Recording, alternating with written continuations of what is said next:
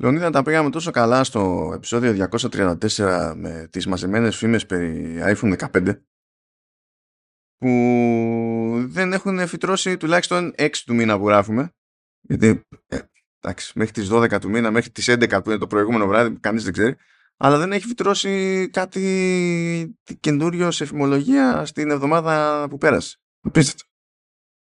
Εγώ νόμιζα ότι θα πεις για τίποτα ότι σπάσαμε τα ρεκόρ τηλεθέασης. Τι τηλεακρόασης. Τηλεακρόασης. Έτσι. Και ότι είμαστε η πρώτη μούρη, ας πούμε. Εντάξει, καλά τα πάμε. Δεν έχουμε παράπονο. Και όσο πάει, ανεβαίνει. Ναι, ρε. Εμφανιστήκαμε στα top 10. Yeah.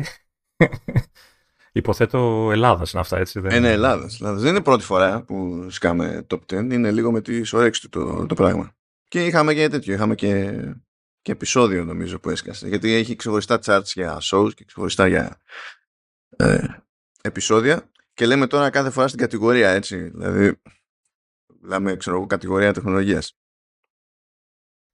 Μπορώ να νιώσω λίγο Taylor Swift, ας πούμε, έτσι. Είμαστε έτσι. Στα charts. Εγώ εισιτήριο δεν πληρώνω. Λόνας Swift. Εισιτήριο για πάρτι σου δεν πληρώνω. Ειδικά σε level Taylor Swift δεν κάνω καν τον κόπο, τίποτα. Εδώ δεν μπλέκω για άλλους με Ticketmaster. Σιγά μην μπλέξω με την πάρτι σου. Λόνας Swift καταρχάς. Και δεύτερον, για σένα θα σου στείλω VIP. Έτσι. Να με απολαύσεις από κοντά. Ευτυχώς που δεν βλέπω. Όσο κοντά και να είμαι στο stage, δεν θα είμαι ποτέ σε πρακτική απόσταση. Οπότε λειτουργεί. Κοίτα τώρα το θέμα, αν βγω σε stage και τραγουδήσω, δεν θα είναι τα μάτια σου.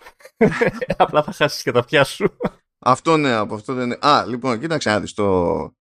Σε ένα goodie bag από τα Persona τη Sega, τέλος πάντων, δοκίμασε την Gamescom το Persona 5 τάκτικα και το Persona 3 Reload. Και είχαν ένα goodie bag που ήταν ενιαίο και είχε διάφορα και από τα δύο παιχνιδιά, ρε παιδί μου. Δεν ξέρω τι εννοούσε ο ποιητής, αλλά είχε fancy οτασπίδες. Τι εννοείς fancy οτασπίδες, δηλαδή τι ήταν. Παιδί μου, δεν είναι απλά ένα πράγμα αυτό του φαρμακείου, δηλαδή ήταν πιο fancy σχέδιο και τα λοιπά και με loops για να μπορείς να τα βάζεις και να τα βγάζεις πιο εύκολα και σου λέει εγγυημένη μείωση θορύβου κατά 14 decibel και τέτοια. Ορίστε. Είμαι έτοιμος. Κάτσε να βάλω και τα do not disturb γιατί τα ξέχασα. Θα με βρίζεις. Είπα εγώ για τα σπίδες, θυμήθηκε όλα τα υπόλοιπα. Κάθε φορά κατόπιν ερωτήσεις. Λοιπόν, τι μετράμε, πόσο έχουμε, 6. Έχουμε άλλες 6 μέρες. Έτσι, 6. Ναι, 6 μέρες για να πώς λένε, εγώ να βάλω το χέρι βαθιά στην τσέπη, να βρω την τρύπα που έχει μέσα για να δω. Γιατί μην πάρω καινούριο iPhone. Έτσι. Δεν ξέρω αν θα βάλεις βαθιά το χέρι στην τσέπη και εσύ. Εγώ πάω για άνοιξη. Είπαμε. Εκεί δεν θα το βάζεις στην τσέπη, θα το βάζεις βαθιά γενικά. Δεν θα πω πού. θα γίνω ευάερος, ευήλιος και τέτοια είναι στο τέλος. Ναι, εντάξει, θα είναι άλλος πόνος εκείνος, αλλά δεν γίνεται. Δεν γίνεται αλλιώς. Φτάσαμε πάλι σε αυτή την εποχή του χρόνου, έτσι, 6 μερούλες για το event. Που όλος ο κόσμος θα παρακολουθήσει, μόνο εμείς δηλαδή. Μα δεν θα γλιτώνει κανένας από εκείνη την εβδομάδα. Δεν θα τολμά κανένας να βγάλει σοβαρά δελτία τύπου τώρα, ειδικά εκείνη την ημέρα. Η αλήθεια είναι αυτή. Εντάξει, εγώ θα, πώς το λένε, θα κάνω την προσευχούλα, μπας και έχει καμιά έκπληξη που δεν μας έχουν αποκαλύψει, δεν έχουν μοιραστεί, που εδώ και χρόνια αυτό είναι δύσκολο και εντάξει, μου τη σπάει που δεν γίνεται. Εντάξει, δεν γίνονται κάθε μέρα εκπλήξεις τώρα. Τι να γίνει. Όχι ρε παιδί, να πούνε κάτι που δεν έχει περάσει καν από κανέναν, από καμία φήμη. Εντάξει, αυτό αν είναι θα έχει να κάνει με software. Και πώς είναι που δεν συμβαίνει. Δηλαδή το έχουμε πάθει. Πολλά και τελευταία. Αν μιλάμε για θέματα software δηλαδή. Και για hardware δεν θα είχα πρόβλημα να ακούσω. Ναι, κάτι. Δεν έχεις πρόβλημα, αλλά hardware δεν γίνεται. Hardware δεν γίνεται κάτι να μείνει τόσο κρυφό, γιατί μπλέκουν 500 εταιρείες για να φτιαχτεί μια ιδέα. Δεν μπορείς να το. Αυτό θέλω. Θέλω ένα one more thing και να είναι. Εντάξει. Εντάξει, να φτιάξω το δικό σου supply chain και να έχεις άπειρα λεφτά. Και ούτε αυτά δεν θα φτάνουν για να το βουλώνουν όλοι στην αλυσίδα. Φρόντισε να το καταφέρεις μόνος. Αλλά με το software εκεί πέρα το έχουν. Είπαμε. Το ζήσαμε με iPad OS, πολλά, και όχι μόνο με iPad OS, δηλαδή στη φάση εκεί με τα mouse pointers, έσκασε χωρίς να το περιμένει κανένα σοβαρά. Πώς το... Πάμε να το πλήξουμε continuity. Έλα το something control, έλα. Το universal. Ναι, το universal control ήρθε τελείως από το πουθενά αυτό. Αυτό απλά φύτρωσε ξαφνικά. Ξέρω. Ναι, αλλά τώρα το λόγο έχει το hardware, οπότε εκεί θέλω κάποια έκπληξη. Δεν ξέρω κάτι. Ξέρω εγώ κάτι. Όπως συμβαίνει κάθε χρόνο σε περίπτωση iPhone, θα δώσουν πόνο με τις κάμερες και θα δούμε τι θα έχουν κάνει εκεί πέρα. Συνήθως εντωμεταξύ στη μπάντα των Pro φροντίζουν και κάνουν κάποιο είδους τσαχπινιά κάθε χρονιά. Δηλαδή τη μια χρονιά θα έχουν μάκρο, την άλλη χρονιά σου πούνε μπλα μπλα photonic engine και αλλάξαμε αυτό και κάνουμε το άλλο. Είναι, δηλαδή εκεί πέρα θα πάει το πράγμα. Πάντως δεν ξέρω αν υπάρχει που περιμένει να δει κάτι άλλο πλην πέρα από iPhone και Apple Watch. Έτσι, δεν νομίζω ότι θα χαλάσουν την παρουσίαση για να δείξουν κάποιο iPad ή ίσως ακουστικά, ίσως, αλλά δεν ξέρω και αυτά. Λοιπόν, απλά θα πούνε κάναμε update το case αυτό, τι ακουστικά. Ναι, δεν ξέρω αν θα σκάσει κανένα καινούργιο μοντέλο, αλλά δεν έχει ακουστεί τίποτα για τέτοιο πράγμα, οπότε μάλλον όχι. Οπότε μην περιμένουν να δουν 400 hardware, έτσι. Το event του Σεπτεμβρίου είναι iPhone, τελεία. Και watch γιατί... Max, που ακόμα και να γίνει αυτό, δεν πιστεύω θα το πει κανένας στο βίντεο. Θα σκάσει, να πούνε ότι πειράζουμε και το ρημάδι, το Magic Mouse και το Magic Keyboard και τα βάζουμε και αυτά σε USB-C.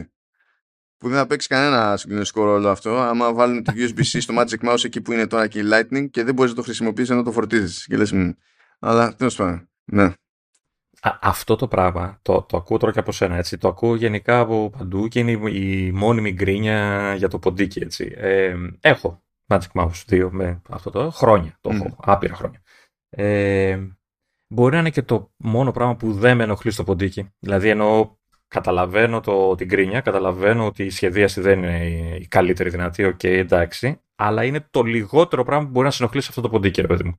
Δηλαδή δεν έχει τύχει ποτέ, ακόμα και όταν δουλεύω, όταν βλέπω ότι πεθαίνει η μπαταρία, καταρχάς ξέρω, ακόμα και τώρα που είναι παλιό το ποντίκι, ότι ακόμα και να μου σφυρίξει ότι ψοφάω. Έχω πολύ ώρα ακόμα, δεν αγχώνομαι και ξέρω ότι με το που το κουμπώσεις σε 15-10 λεπτά θα είναι έτοιμο για πολλή ώρα πάλι κτλ.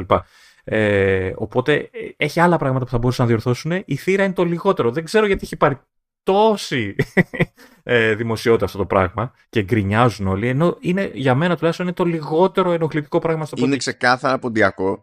Είναι ξεκάθαρα ποντιακό και είναι η μόνη αλλαγή που έχει γίνει σε αυτό το design. Είναι η μόνη αλλαγή που έχει γίνει. Δηλαδή, κάποια στιγμή είπε: θα βγάλω μια νέα έκδοση του Magic Mouse και θα είναι ίδιο με πριν, αλλά θα έχω βάλει αυτή τη θύρα εκεί. Και λες, δεν γινόταν, δεν προλάβαινες, δεν ήξερες πώς το κάνεις. Δεν υπάρχει αυτό. Δεν είναι μόνο αυτό, έτσι. Έγινε και παραφορτιζόμενο. Γιατί το προηγούμενο νομίζω δεν ήταν παραφορτιζόμενο. Το ήταν με μπαταρία.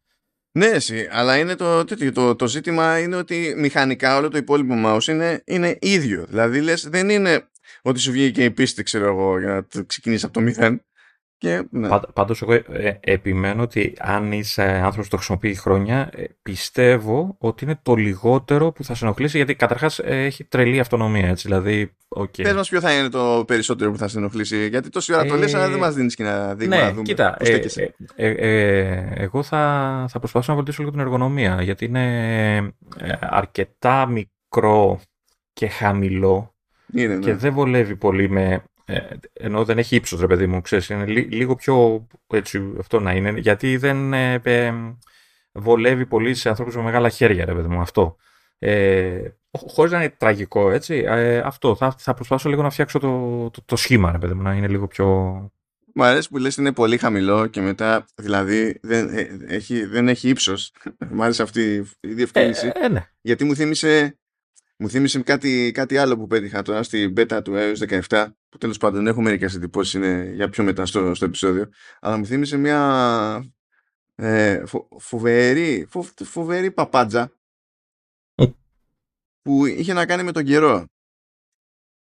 Και ήθελε να πει ο ποιητής ότι η σημερινή υψηλή έχει απόκληση τόσους βαθμούς από την στατιστικά συνηθισμένη για την περίοδο. Και δεν μπορούσε και το UI για κάποιο λόγο να πει ότι είναι 3 βαθμοί χαμηλότερη από το μέσο όρο για την εποχή. Γράφει -3 πάνω από τη μέση ημερήσια υψηλή. -3 πάνω. Το γνωστό και ως κάτω. Εγώ ήμουν σωστός όμως. Δεν είναι υψηλό, δεν έχει, είναι χαμηλό. Είναι, εντάξει, του λείπει ύψος. Και θα μπορούσε ίσως να βρουν και έναν τρόπο με το... την ροδέλα που δεν υπάρχει, το εικονικό αυτό με τα gestures που κάνει, λίγο να, δεν ξέρω τι θα μπορούσαν να κάνουν, γιατί αν παλέψεις με Excel εκεί που είσαι στο κελί α4 και άμα κάνεις το λάθος και κουνείς λίγο παραπάνω, ειδικά μου το έχεις ρυθμίσει όπως το έχω ρυθμίσει εγώ, και κουνείς λίγο πιο απότομα στο δάχτυλο πάνω στο ποντίκι, από το α14 μπορεί να φτάσεις στο HIPCZ 3342 με μια κίνηση όμως, έτσι. Και εντάξει, είναι λίγο ευαίσθητο αυτό το πράγμα.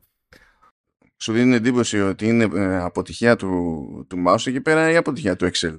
Και το ρωτάω επειδή το σκρολάρισμα από εφαρμογή σε εφαρμογή δεν είναι μια σταθερή έννοια. Δηλαδή το σκρολάρισμα λειτουργεί έτσι παντού, ας πούμε. Δεν ξέρω να σου πω, δεν ξέρω τι ρύθμιση εγώ, δεν θυμάμαι. Θα πω καιρό θα είσαι ρυθμίσει του QQ. Αν δηλαδή μπορώ να πειράξω την ευαισθησία γενικότερα, αλλά νομίζω το μεγαλύτερο πρόβλημα το έχω εκεί. Στο Excel, όταν ειδικά δεξιά-αριστερά και αυτά, εκεί έχει ένα ζήτημα. Και ίσως και στο Numbers, δεν το έχω προσέξει να σου πω την αλήθεια. Αν στο Numbers κάνει κάτι αντίστοιχο. Εγώ έχω λύσει όλα μου τα προβλήματα στο Excel. Η λύση ήταν πάρα πολύ απλή. Έβγαλα το Excel. Ωραία, εντάξει. Εγώ δεν μπορώ να το βγάλω, δυστυχώς, αλλά οκ. Okay. Οπότε ναι, να γυρίσω. Η θύρα νομίζω είναι το λιγότερο πράγμα που ενοχλεί εμένα τουλάχιστον. Ξέρω να το πω έτσι. Ωραία, ξεκινήσαμε έτσι, ό,τι να είναι. Εντάξει, το πειράζει, σιγά, γιατί τι έγινε. Λοιπόν, για να συνεχίσουμε σε αυτό το πνεύμα, δεν βάλα εδώ κάτι που δεν περίμενε κανένας. Είναι κάτι το οποίο δεν φαίνεται καν στις επίσημες λίστες της Apple, γιατί τις τσεκάρισα μετά. Λοιπόν, μπορεί να έχετε ξαναπέσει στη συζήτηση εδώ πέρα για την εφαρμογή Apple TV και για το πως κάποιοι πάροχοι έχουν τη δική τους μεν εφαρμογή, αλλά και καλά παίζει κονέ μεταξύ αυτής της εφαρμογής και του TV App, πράγμα που σημαίνει ότι μπορεί κάποιος να κάνει αναζήτηση στο TV App και να εμφανίζει αποτελέσματα από την υπηρεσία ενός άλλου, πληροφορίες για τα επεισόδια, για τις ταινίες, cast, ιστορίες, όλα, ό,τι να είναι, και με ένα πάτημα από εκεί να μας πετάει στην αντίστοιχη εφαρμογή για να δούμε, ξέρω εγώ, ό,τι είναι να δούμε. Ένα integration τέτοιο βασικό είναι μεταξύ TV App και Disney Plus, που υποστηρίζεται από νωρίς. Νομίζω είναι αυτό που είχαν προσπαθήσει να ονειρευτούν οι Apple όταν δείχναν το tvOS στις αρχές του, ή που νομίζω η δεύτερη ανανέωση που του είχαν κάνει, δεν θυμάμαι, που προσπαθούσαν να το κάνουν, στο κεντρικό κόμφο για όλες τις υπηρεσίες, οι οποίοι φυσικά φάγανε τα μούτρα τους γιατί δεν προχώρησε. Έτσι, ελάχιστη είναι αυτή που το... Κι όμως η πλάκα δεν είναι ελάχιστη, και αυτό το συνειδητοποίησα ψάχνοντας αυτό το θέμα τώρα. Εξαρτάται πάρα πολύ από τη χώρα. Βασικά λείπει ο βασικός. Βασικά ο βασικός λείπει. Έτσι, το Netflix. Καλά, το Netflix δεν είναι πουθενά γιατί δεν γουστάρει. Ναι, όχι, αυτό λέω, ότι αυτοί τους στήσαν, οπότε μετά ψιλοχάθηκε σαν feature, ρε παιδί μου, δηλαδή δεν ακούγεται πια. Ναι. Λοιπόν, γιατί κάθισα και είδα, έχει μια λίστα τέλος πάντων με το τι υποστηρίζει, αλλά και αυτή διαφέρει από χώρα σε χώρα, και υπάρχουν χώρες που έχουν πολύ πράγμα. Πολύ πράγμα. Δηλαδή, πραγματικά, οι Ηνωμένες Πολιτείες, οι πάροχοι είναι άπειροι. Εντάξει, λογικό νομίζω, έτσι. Δηλαδή... Είναι και υπηρεσίες που υπάρχουν και στην Ελλάδα, απλά δεν έχουν το integration, ξέρω εγώ, στην Ελλάδα ή σε άλλες χώρες. Δεν είναι ότι άπαξ και μια εφαρμογή είναι connected με το Apple TV App σε μια χώρα, αυτό σημαίνει ότι το integration αυτό λειτουργεί διεθνώς. Και αυτό είναι που με κουφαίνει στην όλη φάση. Και συνειδητοποίησα από σπόντα, λοιπόν, ότι άμα πάμε στη λίστα με τις υποστηριζόμενες τέλος πάντων εφαρμογές, για Ελλάδα έχει μία. Δεν Disney Plus, τέλος. Εγώ ήξερα ότι στην Αμερική είναι και το Prime τουλάχιστον μέσα σε όλα. Δηλαδή γι' αυτό ήμουν σίγουρος, παιδί μου. Εντάξει. Το θέμα είναι ότι κάνω σε κάποια βάση ένα περίεργο search για ένα άνιμε. Και βλέπω ότι έχει προτινόμενα αποτελέσματα στο TV App. Και λέω, wait, what? Γιατί ο κανόνας είναι να μην έχει άνιμε και δει σειρές άνιμε. Εδώ βασικά δεν έχει να σου πουλήσει σειρές η Apple, ακόμα και τόσα χρόνια που τις έχει σε άλλες αγορές κτλ. Και δες, κάτσε, τι παίχτηκε εδώ. Και είδα ότι με παρέπεμπε στο Crunchyroll, που είναι συνδρομητική υπηρεσία streaming για άνιμε, που είναι θυγατρική της Sony. Τέλος πάντων, never mind that.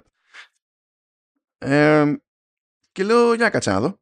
Και πηγαίνω και κατεβάζω την εφαρμογή Crunchyroll και συνειδητοποιώ ότι κάνει κανονικά κονέ με το TV App και λειτουργεί όλο κομπλέ. Δηλαδή φαίνεται και στα settings του TV App ότι είναι connected app, όπως είναι και το Disney Plus. Και δεν υπάρχει στη λίστα των υποστηριζόμενων στο επίσημο τέλος πάντων της Apple για την Ελλάδα. Που η αλήθεια είναι ότι η τελευταία ενημέρωση αυτού του support document ήταν τέλη Μαΐου, οπότε δεν ξέρω, μπορεί και η φάση με το Crunchyroll για Ελλάδα να είναι σχετικά πρόσφατη και να μην έχουν κάνει refresh ακόμα, να το κάνουν, ξέρω εγώ, μια φορά το τρίμηνο or whatever. Αλλά υφίσταται αυτό το πράγμα. Οκ. Okay. Να μην ελπίζουμε σε Κοσμοτέ. Τι Κοσμοτέ, αυτή... τα έχουμε πει χιλιάδες φορές για τους ελληνικούς παρόχους. Αυτή είναι κουλή. Δηλαδή, πρωτίστως είναι κουλή. Δεν είναι ότι απλά δεν θέλουν, είναι και κουλή. Δεν πειράζει. Εγώ θα το λέω μπάσκε. Τι μπάσκε. Όχι, δεν με ενδιαφέρει πραγματικά τι θα κάνουν οι πάροχοι στο Ελλάδα. Να μάθουν ότι δεν γίνεται να μου βάζουν κάπου σε πόσες συσκευές μου επιτρέπουν να κάνω sign-in. Όχι να βλέπω παράλληλα, αλλά να κάνω sign-in για να υπάρχει το account μου και να μην μπεδεύομαι κάθε φορά. Και το πώς κάνουμε enroll και δεν ξέρω κι εγώ τι. Αυτοί είναι οι μάγκες, τα τέρατα του security, ξέρω εγώ κτλ. Ενώ όλοι οι άλλοι είναι κουλοί. Εντάξει τώρα. Οκ, ας ξεκινάμε αυτήν την ίδια. Αλλά πραγματικά οι ενσωματώσεις στην Αμερική είναι άπειρες. Είναι άπειρες. Δηλαδή μπορείς όντως να αράζεις το TV App με εξαίρεση το Netflix. Είναι άπειρες. Υποθέτω ότι όλο αυτό θα περνάει και στο Apple TV, τη συσκευή εννοώ. Δηλαδή αν κουμπώνει στο TV App, θα κουμπώνει παντού, έτσι, δεν θα κάνουν εξαιρέσεις. Ναι, εφόσον υπάρχει στην πλατφόρμα η αντίστοιχη εφαρμογή, γιατί TV App υπάρχει και σε Mac, αλλά δεν υπάρχει εφαρμογή, ξέρω εγώ, Disney Plus Native σε Mac. Ναι, ναι. Η Crunchyroll, δηλαδή Prime υπάρχει, αλλά το Prime στην Ελλάδα για κάποιο λόγο δεν είναι connected app, στην Αμερική είναι. Πάντως, ξανά το έχω ξαναπεί αυτό. Μου κάνει εντύπωση που η Apple δεν έχει κάνει κίνηση να φέρνει, ξέρεις, αυτόματα εφαρμογές σε iOS και iPadOS στο tvOS. Θα μου πεις δεν κάνουν όλες, okay, αλλά ξέρεις, αυτές που έχουν νόημα θα μπορούσαν να. Τι είναι αυτό, μα δεν μπορεί να υποχρεώσει τον developer. Όχι, ενώ σαν που είναι, ας πούμε, το iPad τρέχει η εφαρμογή του iPhone. Χωρίς να κάνει κάτι ο developer, έτσι. Έστω όπως τρέχει, ρε παιδί μου. Ναι. Κάτι τέτοιο, ρε παιδί μου, να μπορεί να κάνει ο άλλος. Ναι, μα δεν μπορεί να τους υποχρεώσει. Γιατί χρειάζεται να κάνει κάτι ο developer για να. Ναι. Και τώρα όλα αυτά υποτίθεται ότι είναι συμβατά και με Mac με Apple Silicon. Αλλά άμα θέλει ο developer, εμφανίζει την εφαρμογή του και σε αφήνει να την περάσει σε Mac. Σε Mac, σε iPad που το κάνει χρόνια. Που το φέρνει, ξέρεις, και κάνει και το παραθυράκι. Και εκεί είναι άμα θέλει. Μπορεί να πει όχι. Okay. Γιατί έτσι μου γουστάρει. Δεν έχει σημασία πώς το έχεις σκεφτεί. Σημασία έχει ότι δεν είναι υποχρεωμένος και μπορεί να κάνει τικ όπου θέλει. Για να το αφήσει, να μην το αφήσει. Είχα την εντύπωση, επειδή δεν έχω πετύχει εφαρμογή που να μην τρέχει στο iPad από το iPhone. Έτσι, δηλαδή δεν έχω πετύχει τέτοια. Εντάξει, μπορεί κάποιοι να μην λειτουργούν όσο καλά θα μπορούσαν να λειτουργούν. Αλλά νομίζω ότι γίνεται, ξέρεις, απλά γίνεται. Δεν χρειάζεται να κάνει κάτι ο developer ή να πει ναι ή όχι και τέτοια. Ναι, εσύ σκέφτεσαι αυτό που λες είναι το τεχνικό το κομμάτι. Το ότι μπορεί να το τρέξει, ναι, αλλά το listing το ελέγχει ο developer. Μπορεί πολύ απλά να στο εξαφανίσει από τα αποτελέσματα να κάνει search από το iPad. Τέλος. Και πώς θα το κάνεις install από τη στιγμή που μόνο από το App Store μπορείς να κάνεις. Δεν ξέρω αν μπορείς από τα αγορασμένα σου που λέει εκεί να φαίνεται. Αυτό. Ναι, άμα θέλει. Και πάλι, αφού δεν πειράζει το listing. Άμα θέλει. Προφανώς. Έγινε λοιπόν, το πήραμε χαμπάρι αυτό με το Crunchyroll, δεν ξέρω πώς θα διευκολύνει, αλλά η θεωρία είναι ότι αν έτσι κι αλλιώς ασχολείστε με Crunchyroll και έχετε συνδρομή και τέτοια, μπορείτε να την περάσετε σε iPhone, iPad και Apple TV, και αν θέλετε να βρείτε κάτι, να συνεχίσετε να βλέπετε κάτι ή να δείτε στοιχεία για κάτι, μπορείτε να το κάνετε μέσω του TV App χωρίς να πηγαίνετε από εφαρμογή σε εφαρμογή. Βέβαια, όταν πατήσετε play θα σας πετάξει πάλι στην εφαρμογή για το playback, έτσι. Αλλά όταν είναι η φάση τι θα δω σήμερα ή τι έχω να δω ή που έχω μείνει κτλ., όλα αυτά μπορούν να ξεκινάνε από το TV App. Και that's that, περιέργως δεν έχω τίποτα άλλο σχετικό με TV something, ούτε καν TV Plus, είναι ήρεμα. Οπότε πάμε καρφί για Apple Arcade. Ναι. Να πούμε ότι έχει βγει και εκτός της κλασικής ημέρας, έτσι, την προηγούμενη εβδομάδα το Samba de Amigo, Party to Go.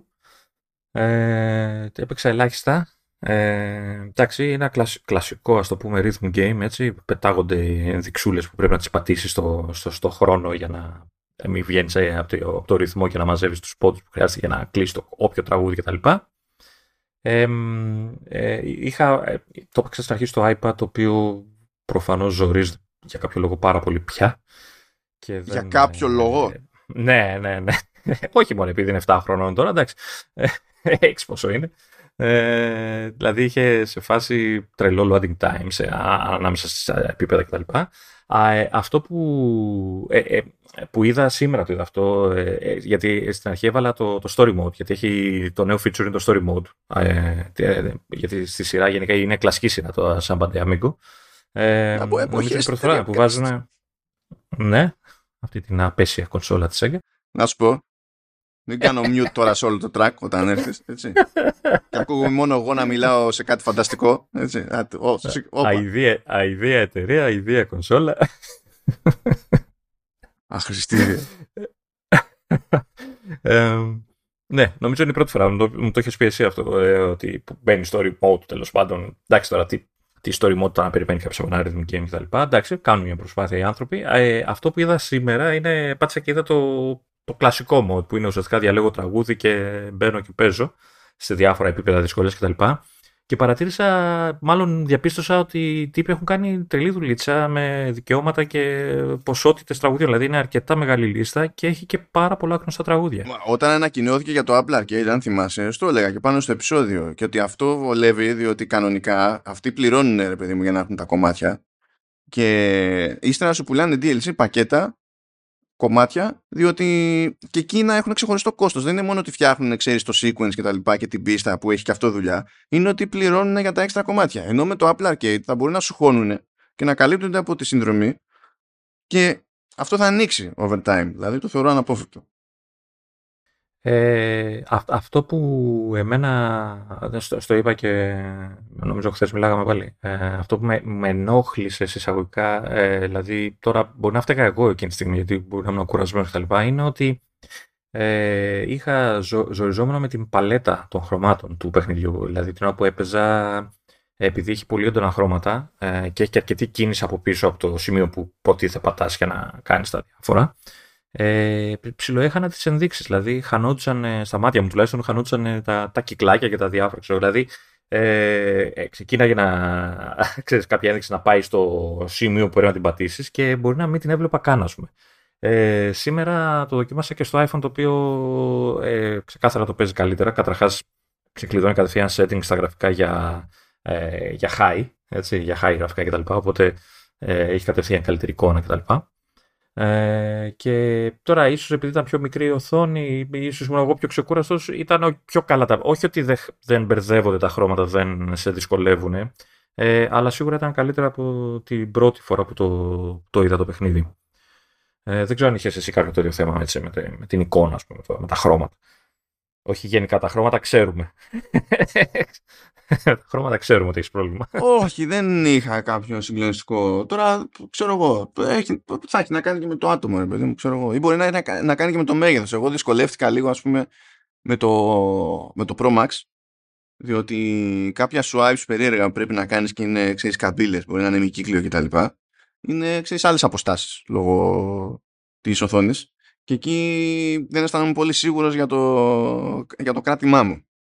Δηλαδή αισθάνθηκα ότι σε λίγο μικρότερη οθόνη θα αισθανόμουν πιο εντάξει ότι δεν μου φύγει το τηλέφωνο από τα χέρια. Κοίτα, στο 8 Plus που είναι μεν μικρότερη οθόνη, αλλά σαν όγκος πάνω κάτω κοντά είμαστε. Έτσι, σαν όγκο συσκευής, δεν είχα ουσιαστικό.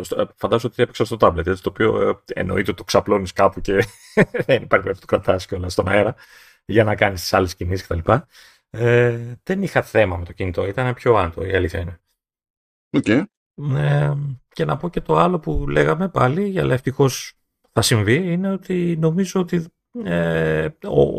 η μόνη λογική κυκλοφορία του παιχνιδιού είναι σε Nintendo Switch. Αν το φτιάξουν όπως πρέπει να το φτιάξουν, έτσι, γιατί είναι και η μόνη πλατφόρμα που μπορείς να πεις ότι με τα Joy-Cons και καλά κρατάς μαράκες. Το είπα το ροε, το είπα. Ναι.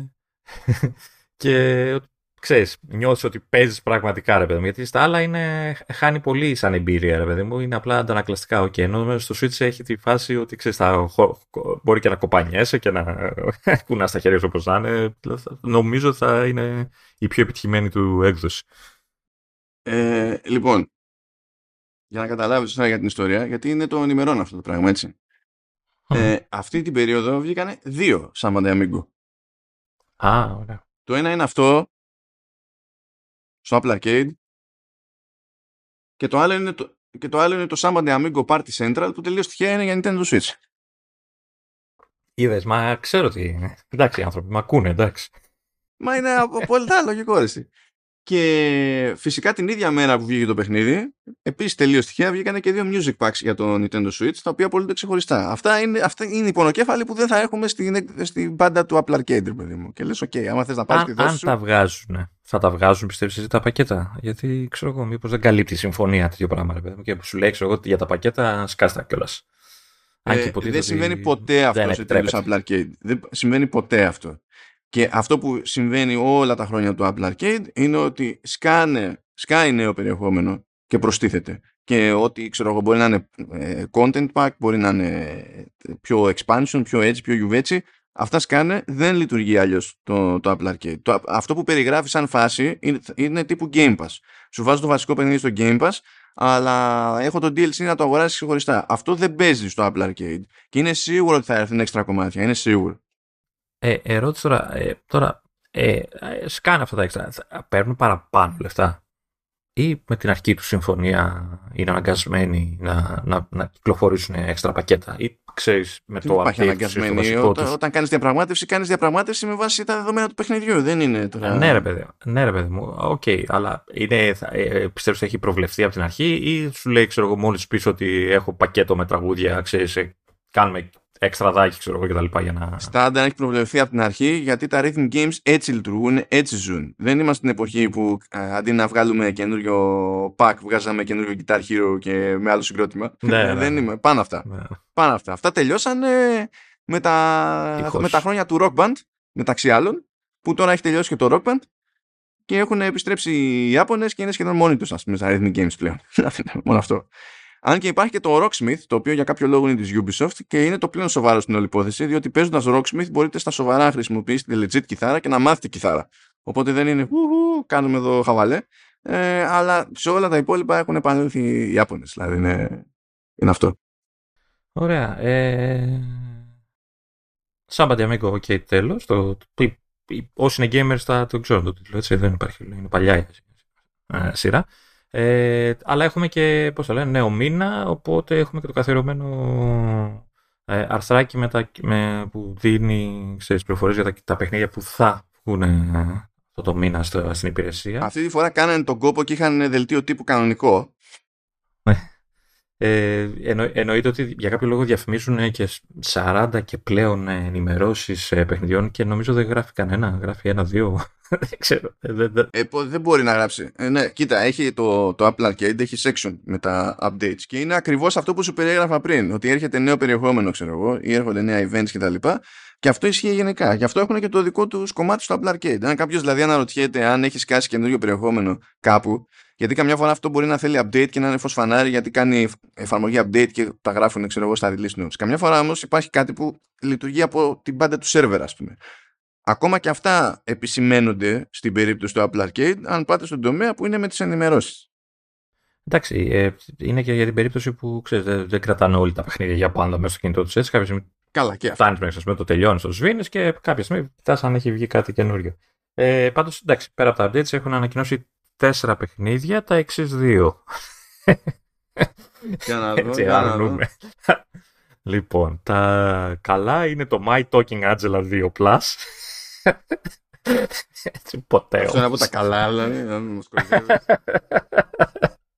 Όχι, αστείομαι. Λοιπόν, τέλος πάντων, τα πω όλα. Είναι το My Talking Angela 2 Plus, το οποίο είναι εκείνα τα παιχνίδια που βγαίνει ένα avatar και μιλάς, σου μιλάει, ξέρω εγώ τι κάνεις. Δεν μπορώ, δεν τα βαριέμαι. Είναι τύπου Talking Tom, πώς λέγονταν εκείνο με τη γάτα. Το σπαστικό. Έχουμε Japanese Rural Life Adventure, το οποίο και μόνο που λέει Cozy Life Simulation Game και έχει τη λέξη Japanese μπροστά, δεν ξέρω κατά πόσο θα ήθελα να ασχοληθώ ιδιαίτερα, αλλά επειδή πολλές φορές τα λέω αυτά και δεν μετά καταπίνω τη γλώσσα μου γιατί μου αρέσει, ας με κολλάω. Τέλος πάντων, έχουμε το Jungle, το οποίο θα λιώσει ο τύπος που κάθεται απέναντι στο μικρόφωνο και μ' ακούει. Έτσι, γιατί είναι Ironhide, οπότε καίγεται και μόνο για τον τίτλο. Είναι τύποι του Kingdom Rush. Εγώ είδα αυτό και λέει Jungle, η καταχώρηση στο store δεν το λέει σκέτο, λέει Jungle TD. Γενικά ο ποιητής όπου γράφει TD εννοεί Tower Defense. Λέω Tower Defense, Jungle, για να δω. Και βλέπω Ironhide. Εντάξει, τέλος. Είναι, συνήθως θα παίξω, ξέρω εγώ, 2 mobile games τα σοβαρά για διάστημα μεγάλο το έτος. Τώρα ξέρω. Λοιπόν, πριν πω το τέταρτο, να πω και στα γρήγορα ότι το My Talking bla bla 8 Σεπτεμβρίου, δηλαδή τώρα, το Japanese Rural καταλήγει σύζυγος, 15 Σεπτεμβρίου, το Jungle στις 22 και στις 29 Σεπτεμβρίου θα βγει το Cypher 007, το οποίο μάλλον έχει σχέση με το James Bond. Μάλλον. Δεν ξέρω αν είναι τυχαίο το νούμερο. Το οποίο... δεν είναι τυχαίο το νούμερο. Είναι του Bond. Το ξέρω, μωρέ. Το ξέρω. Πλάκα κάνω. Απλά δεν έχω καταλάβει αν είναι action, είναι στρατηγική. Γιατί είναι αυτό τα περίεργα που τα κοιτάς από πάνω, αλλά τα περισσότερα από αυτά είναι λίγο κάπως περίεργα. Α, λέει Stealth Action Adventure. Stealth Action Adventure. Εντάξει. Λέζανε με κινήσεις και turn-based και αυτά, δεν νομίζω. Γιατί έχουν βγει κάτι τέτοια περίεργα. Τι εννοείς? Όχι, μπορεί να είναι. Κοίτα, εγώ το σκέφτομαι με κινήσεις τώρα. Εντάξει, μπορεί να είναι turn-based, αλλά φαντάζομαι ότι είναι με placement σε grid και τα λοιπά. Δηλαδή, δεν θεωρώ αυτό, screenshot εδώ τυχαίο το ότι παντού υπάρχει πλακάκι ή όλα τετράγωνα. Παρότι δεν φαίνεται να υπάρχει κάποιο highlight συγκεκριμένο, ας πούμε, στο χώρο. Ναι, δεν είναι του γούστου μου κάτι τέτοια παιχνίδια, αλλά εντάξει, θα το δω. Και δεν ξέρω πόσο καιρό έχουμε να δούμε παιχνίδι James Bond, γιατί και αυτό λέγανε κάποια στιγμή. Είναι χρόνια και αυτό το νομίζω είναι και το μόνο που θα υφίσταται, ας πούμε, μεταξύ άλλων σε mobile stuff. Δηλαδή δεν υπάρχει. Και είναι όντως επίσημο. Δηλαδή μου κάνει φοβερή εντύπωση που λέγεται Cypher 007. Είναι επίσημο παιχνίδι Bond. Και δεν έχει το James Bond στον τίτλο, ας πούμε. Ναι, μου έκανε εντύπωση αυτό. Και κανονικά, δηλαδή υποτίθεται ότι ο βασικός αντίπαλος στο παιχνίδι είναι ο Blofeld, ο επικεφαλής της οργάνωσης Spectre και δηλαδή είναι όλα τα legit. Δεν είναι αλλάξαμε τα ονόματα γιατί είμαστε η Konami και βγάζουμε το πρόεδρο και δεν τα πληρώσαμε όλα. Είναι κανονικό. Δεν ξέρω γιατί το πήγαν έτσι. Δεν ξέρω τι έχει παιχτεί. Εντάξει, πάλι καλά που είχαν το 007. Ναι. Λες, θα βγάλει background τουλάχιστον με αυτό. Από Tilting Point. Ποια είναι αυτή τώρα, έχει σκάσει κάτι, δεν... Σαν όνομα είναι γνωστό, απλά δεν μπορώ να θυμηθώ ότι... Η Tilting Point είναι κυρίως publisher και κάνει περισσότερη δουλειά σε mobile. Δηλαδή η Tilting Point δεν είναι η ομάδα που φτιάχνει το παιχνίδι, είναι ο publisher σε αυτή την περίπτωση. Πάει λοιπόν γι' αυτό. Ας σκοθούμε να φύγουμε από εδώ. Θα μείνουμε λίγο στο gaming έτσι για την ιστορία, διότι έγινε άλλο ένα από τα αστεία που παρακολουθούμε το τελευταίο καιρό να συμβαίνουν. Με απεριόριστο fascination, το Lies of P, το οποίο είναι τύπου τέτοιο, ανοίξει την κατηγορία των λεγόμενων Soulsborne. Το Lies of P, που έτσι κι αλλιώς ξέραμε ότι θα βγει 19 Σεπτεμβρίου, ανακοινώθηκε 31 Αυγούστου ότι 19 Σεπτεμβρίου θα έρθει και σε Mac με Apple Silicon. Οκ. Πράγμα που σημαίνει ότι συνήθως όταν το κάνουν αυτό το πράγμα δεν μπορείς να το πάρεις από Steam, αλλά όταν ανακοινώνουν τέτοιες μόντες που συνήθως είναι σε συμφωνία με την Apple και τα λοιπά, εννοούν ότι σκάει και στο Mac App Store, δηλαδή και θα σκάσει όντως το Mac App Store, θα είναι μέσα στο Lies of P, το οποίο άσχετα τώρα με το πώς θα πάει και πώς θα είναι στην πράξη και τα λοιπά, είναι δηλαδή βάση είδους και μόνο, είναι hardcore. Ναι. Δεν ξέρω τι κοινό μπορεί να έχει το Lies of P στους χρηστές Mac, αλλά τέλος πάντων. Είπες πριν Soulsborne. Έχουν προλάβει και έχουν κάνει όρο τύπου Metroidvania. Αυτό ισχύει χρόνια, ρε. Χρόνια. Από την εποχή που βγήκε το Bloodborne έχει φυτρώσει αυτός ο όρος και έχει μείνει γη. Και υπάρχει και εναλλακτική, και υπάρχει και η εναλλακτική του Souls-like, άμα θέλεις. Αυτό βγήκε πιο μετά από το Soulsborne, σαν όρος. Προέκυψε πιο μετά. Εντάξει, δεν αλλάζω. Κάποια πράγματα δεν αλλάζω. Ναι, με τίποτα. Δεν νομίζω θα έχω την υπομονή να παίξω Lies of P, παρόλο που θα σκάσει και σε Game Pass και τέτοια. Είχα παίξει λίγο τον demo. Εντάξει, δεν τρελάθηκα κιόλας με αυτό που έβλεπα. Άμα είναι και τόσο δύσκολος όσο είναι, υπονοεί η κατηγορία του. Εντάξει. Δεν σ' αρέσει να τα κάνεις ρόιδο ως Πινόκιο. Κατάλαβα. Ναι. Λοιπόν. Πάμε να φύγουμε από εδώ πέρα. Έχουμε και δουλειές. Να κλείσω. Να κλείσεις τι, παιδί μου? Τι θέλεις να κλείσεις? Θα σε πάω εδώ πέρα. Το μικρόφωνο. Θα πάμε σε ποιότητα. Προέκυψε κάτι που δεν ξέρω πώς να το ζυγίσω. Η Apple αγοράζει ένα music label, δισκογραφική στην ουσία, που ασχολείται από τη δεκαετία του 70, από τότε που ιδρύθηκε στην ουσία, με την κλασική μουσική. Άρα θεωρούμε ότι κάτι ξέρει για την κλασική μουσική. Μάλλον. Είναι η λεγόμενη BIS Records, είναι στη Σουηδία. Ανακοινώθηκε κανονικά η εξαγορά. Θα γίνει, λέει, μέρος του Apple Music Classical, που αυτή τη στιγμή, δηλαδή, πώς το εννοεί? Γιατί είναι εφαρμογή, αλλά το λογίζουμε και ως πλατφόρμα. Και υποτίθεται ότι δεν είναι καν το μόνο σχετικό music label που έχει η Apple. Έχει και την Πλατούν, που δεν ξέρω πώς συνδέεται τώρα όλο αυτό το πράγμα, από την άποψη ότι ναι, ok, Apple Music, ναι, έχει δραστηριότητα, πουλάει μουσική, στριμάρει μουσική Apple κτλ, αλλά το να έχει δισκογραφικές δεν είναι το αυτονόητο. Επειδή μιλάμε για κλασική μουσική, μήπως είναι λίγο περιέπτωση. Είναι λίγο διαφορετικός ο χώρος από τα υπόλοιπα είδη μουσικής, ξέρω εγώ, να είναι, δεν ξέρω, λίγο πιο περίεργα με τα δικαιώματα και αυτά, και να, ξέρεις, να είναι πιο εύκολο να αγοράσει κάτι παρά να παλεύει με τα δικαιώματα, να τα πληρώνει και τέτοια, δεν ξέρω. Ναι, αυτό δεν σημαίνει ότι η δισκογραφική δεν γουστάρει να εισπράττει από την Apple και τα δικαιώματα, δεν ξέρω τι παίζει, δηλαδή δεν έχω καταλάβει ακριβώς ποιο υποτίθεται ότι θα είναι το κέρδος από τη συγκεκριμένη κίνηση. Εκτός αν πάει για κάποιο είδους αποκλειστικότητα. Αλλά άμα πάει για κάποιο είδους αποκλειστικότητα, υπάρχει πρόβλημα μετά σε επίπεδο τέτοιο ανταγωνισμού. Με τη λογική ότι έχεις υπηρεσία streaming και πηγαίνεις και αγοράζεις δισκογραφικές και κόβεις την πρόσβαση στη μουσική των δισκογραφικών αυτών από τον ανταγωνισμό. Και αυτό δεν θα θεωρηθεί πολύ cool. Δηλαδή, γι' αυτό δεν καταλαβαίνω ακριβώς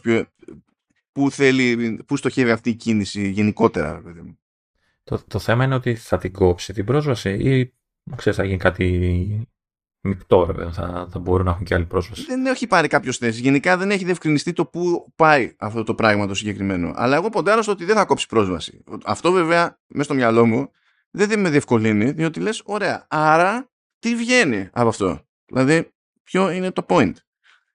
Εκτός από δισκογραφική είχαν και κάποιο κομμάτι τεχνικό, ας πούμε, που για κάποιο λόγο το ήθελε οπωσδήποτε η Apple και μπορεί να είχαν κάποια πατέντα, ξέρω εγώ τι να είναι, και θα τους διευκόλυνε και θα σου είπαν ότι τέλος πάντων πόσο πάει, πάρτε να τελειώνουμε. Έλα εδώ πέρα και βλέπουμε. Κοίτα, από ό,τι βλέπω τώρα στο αρθράκι, λέει ο τύπος της εταιρείας ότι, ξέρεις, ότι πάντα θέλαμε, ξέρεις, είμαστε γνωστοί για exceptional sound quality, οπότε μπορεί όντως να έχουν κάποιο τεχνικό πράγμα που να το θέλει η Apple.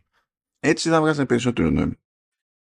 Anyway, πάει γι' αυτό. Θέλω να ασχοληθώ λίγο με iTunes Movie Trailers, και ποντάρω ότι θα είμαι ο μόνος σε αυτή τη χώρα Έχει πλάκα διότι βλέποντας και ρεπορτάζ στο εξωτερικό και μεταξύ των ξένων media, λίγοι είναι αυτοί που συνειδητοποιούν γιατί μιλάνε στην προκειμένη. Λοιπόν, υπήρχε... Καλά, τεχνικός υπάρχει ακόμα. Άμα βάραγε κάποιος url trailers.apple.com, έσκαγε σε μια σελίδα της Apple, η οποία σαν design ήταν παλαιάς κοπής σε σχέση με τον υπόλοιπο σχεδιασμό του site της Apple, με τα νεότερα κινηματογραφικά trailers. Και θυμάμαι κάποτε τι ήταν, κάτι είχα μοιραστεί από εκεί και είχε σοκαριστεί ο Φωκίνο Χαροκόπος. Καλά, λέει, ποιος είναι αυτός, τι είναι αυτό, έχει trailers η Apple. Αυτή η σελίδα της Apple με trailers τρέχει από τα μέσα του 90. Οπότε ναι, έχει trailers η Apple. Θα έλεγα ότι έχει. Επίσης, όταν είχε ανακοινωθεί το Star Wars Episode 1 The Phantom Menace, είχε κάνει ένα extra bump αυτή η υποσελίδα, διότι είχε αποκλειστικότητα στο τρέιλερ. Επίσης, για την εποχή εκείνη έκανε τον κόπο και είχε ποιότητα που δεν έβρισκες αλλού. Ήταν, σκέψου το 97 και σου λέγε 480p. Με τις περσινδές που είχαμε τότε, έκανα αιώνες για να δω ένα τρέιλερ. Δεν κατέβαινε ποτέ ένα. Όταν το 2005 νομίζω ή 2006 είχε βγει ο Jobs και έλεγε ότι το γυρνάμε σε HD, υποστηρίζουμε κόντεξ εδώ και εκεί, κάνουμε update σε Mac, σε ό,τι να είναι για την περίσταση, ήταν το, αν θυμάμαι καλά, το πρώτο μέρος που έκανε ένα BRAF και άρχισε να ανεβάζει τα πάντα τουλάχιστον 720p. Φυσικά ο περισσότερος κόσμος βλέπει, ξέρω εγώ, trailers σε YouTube και όχι, δεν ελπίζω, αλλά τέλος πάντων φαντάζομαι IMDb, γιατί το IMDb έχει γίνει να μην πω πώς, είτε σε mobile app είτε στο web, είναι ένα βάσανο. Okay, αλλά όλα αυτά τα χρόνια το ίδιο trailer στη σελίδα της Apple είχε πάντα καλύτερη ποιότητα εικόνας. Δηλαδή, ξέρω εγώ, αυτό που μπορούσε να βρεις στο YouTube σε ανάλυση 1080p είχε το ίδιο μέγεθος με αυτό που έπαιρνες από την Apple σε 720p. Σε μέγεθος αρχείου. Έτσι, δηλαδή ήταν πιο ασυμπίεστο, ήταν πάντα πιο σόη εικόνα. Και αυτό το τέλος πάντων το έχω ζήσει μέχρι το μεδούλι, διότι παραδοσιακά από εκεί πηγαίνω και βλέπω μονίμως trailers. Από τη δεκαετία του 90. Οκ. Okay. Είσαι το ένα κλικ από την Ελλάδα, έτσι. Κάπως έτσι. Και υπήρχε μια εφαρμογή iTunes Movie Trailers για iPad, TV OS και iPhone. Υπήρχε. Και τώρα όλα αυτά τα τρώει μαρμάγκα. Είχε βγει ένα πανεράκι στη σελίδα του στο web και έλεγε, ρε παιδί μου, ότι πλέον το νέο σπίτι των iTunes Movie Trailers είναι, λέει, το TV App. Και το πατούσε το πανεράκι και δεν οδηγούσε πουθενά. Δεν ξέρω πώς καταφέρανε και σηκώσανε τα banners, αλλά χρειάστηκαν 10 μέρες για να κάνουν το link να οδηγεί κάπου. Αλλά το καταφέρανε. Αντίστοιχα, κάνανε update στο app, το iTunes Movie Trailers. Κάνανε update και νομίζω το πλασάρανε και ως major version. Και καλά ότι είναι 3.0, ξέρω εγώ. Και το ανοίγεις και σου λέει τώρα τα trailers είναι αλλού. Πάτα εδώ για να ανοίξεις το TV app. Και με τα λύπης διαπίστωσα ότι όταν σε πετάει στο TV App, αυτό που βλέπεις δεν βγάζει νόημα, διότι έχει trailers που δεν είναι τα πιο πρόσφατα, έχει trailers ταινιών που έχουν παιχτεί και υποτίθεται ότι τώρα αναμένονται να βγουν, ξέρω εγώ, σε home release, μαζί με trailers που από ταινίες τέλος πάντων που δεν έχουν βγει ακόμη σε αίθουσες και τα λοιπά, ή όπου διάολο είναι να βγουν, σε streaming services και ό,τι να είναι. Και μάλιστα, όταν το ανοίγεις αυτό το URL στο web, σου δείχνει διαφορετικά πράγματα από ότι όταν το ανοίγεις στο TV App. Και είναι όλο λάθος. Θέλω να πιστεύω θα το στρώσουν, ρε παιδί μου, αυτό σιγά-σιγά. Πόσο δύσκολο είναι να το πετύχεις αυτό, δεν καταλαβαίνω. Πάντως δεν είναι λογική κίνηση να τα μαζέψουν όλα στην εφαρμογή που ασχολείται με όλα αυτά. Δηλαδή... Ναι, ειδικά αν στην εφαρμογή πας κάπου και έχει κάποια κατηγορία που λέει trailers και δεν υπάρχει. Ο μόνος τρόπος να φτάσεις σε αυτή τη σελίδα είναι να πας να ανοίξεις το URL και να σου βγάλει το prompt και να το πατήσεις για να σου ανοίξει μετά την εφαρμογή. Και πάλι σου δείχνει λάθος περιεχόμενο. Ακόμα είναι work in progress το παιδί. Πόσο work in progress, πόσο δηλαδή αυτό. Είναι... Μπορεί να είναι αργό το upload, ρε παιδί. Αργό το upload, καλά. Ή το στικάκι να ήταν μικρό, να τα χωραγιόλα. Ούτε έναν engineer δεν έχουν βάλει εκεί πέρα. Έχουν βάλει τα hamsters ενός engineer. Για να γίνεται αυτή η δουλειά, δηλαδή τόσο αργά. Χάσαν το στικάκι, σου λέω. Είχε τα τελευταία 5 τρέιλερ. Δεν είναι σοβαρό να σου λέει ότι το νέο σπίτι των trailers είναι το TV App και να μπαίνει στο TV App και να μην υπάρχει πουθενά κατηγορία για trailers. Δεν είναι σοβαρό. Εντάξει, κοίτα, εμένα πολλές φορές μου χτύπαγε η φάση που έλεγε, ξέρω εγώ, η Apple ανακοίνωσε το νέο τρέιλερ της τάδε σειράς της ή ταινίας της, ξέρω εγώ, κτλ. Και στο δείχνει εκεί στο site, ξέρω εγώ, που ήσουν, έβλεπες το τρέιλερ και πήγαινε μετά στο TV App και δεν υπήρχε το τρέιλερ. Δεν το βάζανε αμέσως όπως το βάζουν όπου, ξέρεις, στη στιγμή της ανακοίνωσης, ρε παιδί μου. Μου είχε τύχει πάρα πολλές φορές να πηγαίνω και να μην υπάρχει το τρέιλερ και να λέω γιατί, απλά γιατί. Εδώ μου έχει, λέει, ως latest trailer στην πρώτη σειρά, στο web αυτό, έτσι, το trailer του Oppenheimer. Είναι δυνατόν να είναι ακόμα τόσο φρέσκο το trailer του Oppenheimer? Όχι, δεν είναι. Και άμα πατήσω να μου ανοίξει το τέτοιο, το TV App, σε Mac το να τσεκάρω, τουλάχιστον,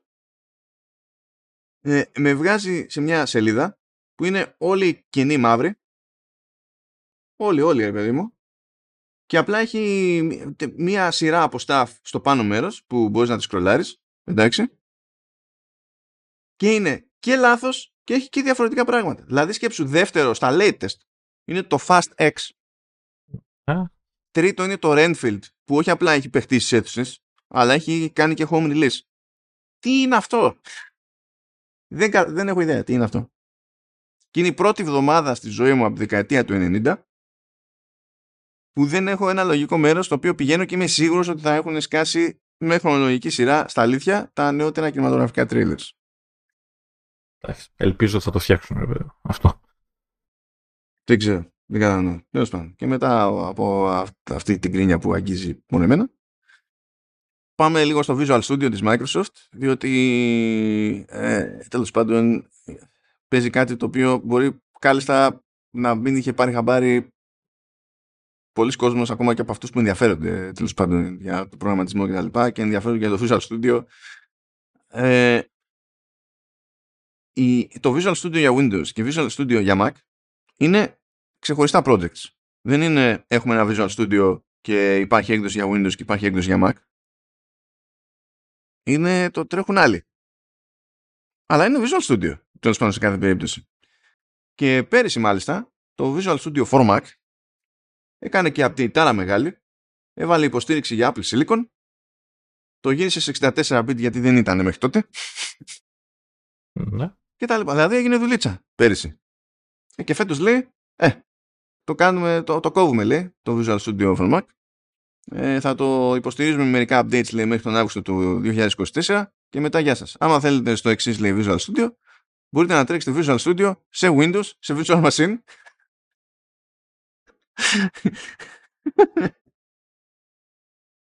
ή να χρησιμοποιήσετε, τέλος πάντων, γιατί κάποια πράγματα έχουν μείνει, δηλαδή το Visual Studio Code που είναι code editor τέλος πάντων για Mac, αυτό επιβιώνει. Υπάρχει το Rider που είναι εναλλακτικό εργαλείο για κάποιον που θέλει να δουλέψει σε .NET και τα λοιπά, ξέρω εγώ. Okay. Αλλά ναι, σου λέει τρέξτε σε virtual machine. Είπανε το λόγο, είπανε για ποιο λόγο. Όχι. Κόβουνα. Okay. Όχι. Εντάξει.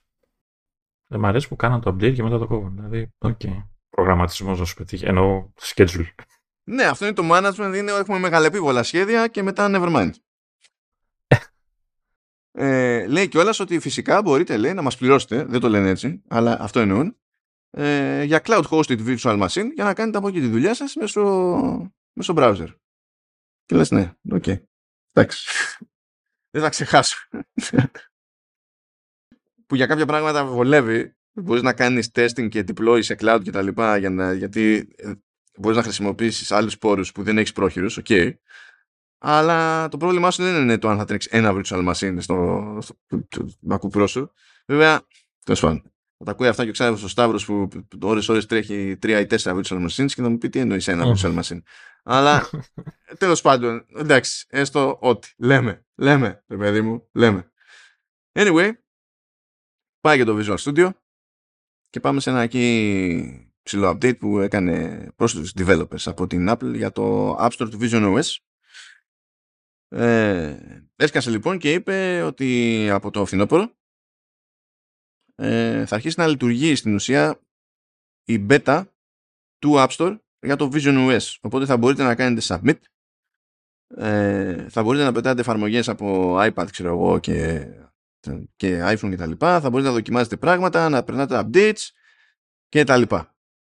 Αυτό για να αρχίσουν να συνηθίζουν και να έχουν ένα κομμάτι του puzzle ακόμη να τρέχει, τέλος πάντων, και φαντάζομαι να συνηθίσει και εσωτερικά η Apple, δηλαδή τις διαδικασίες, πώς κάνουν scale και τα συνάφη.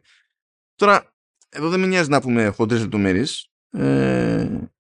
Απλά πιστεύω ότι το ότι ξεκινάει αυτό φθινόπωρο, ότι όντως το εννοεί η Apple ακόμη, ότι θα σκάσει νωρίς στο επόμενο έτος το Vision Pro. Πρέπει να είναι σε ένα βαθμό ετοιμότητα χ.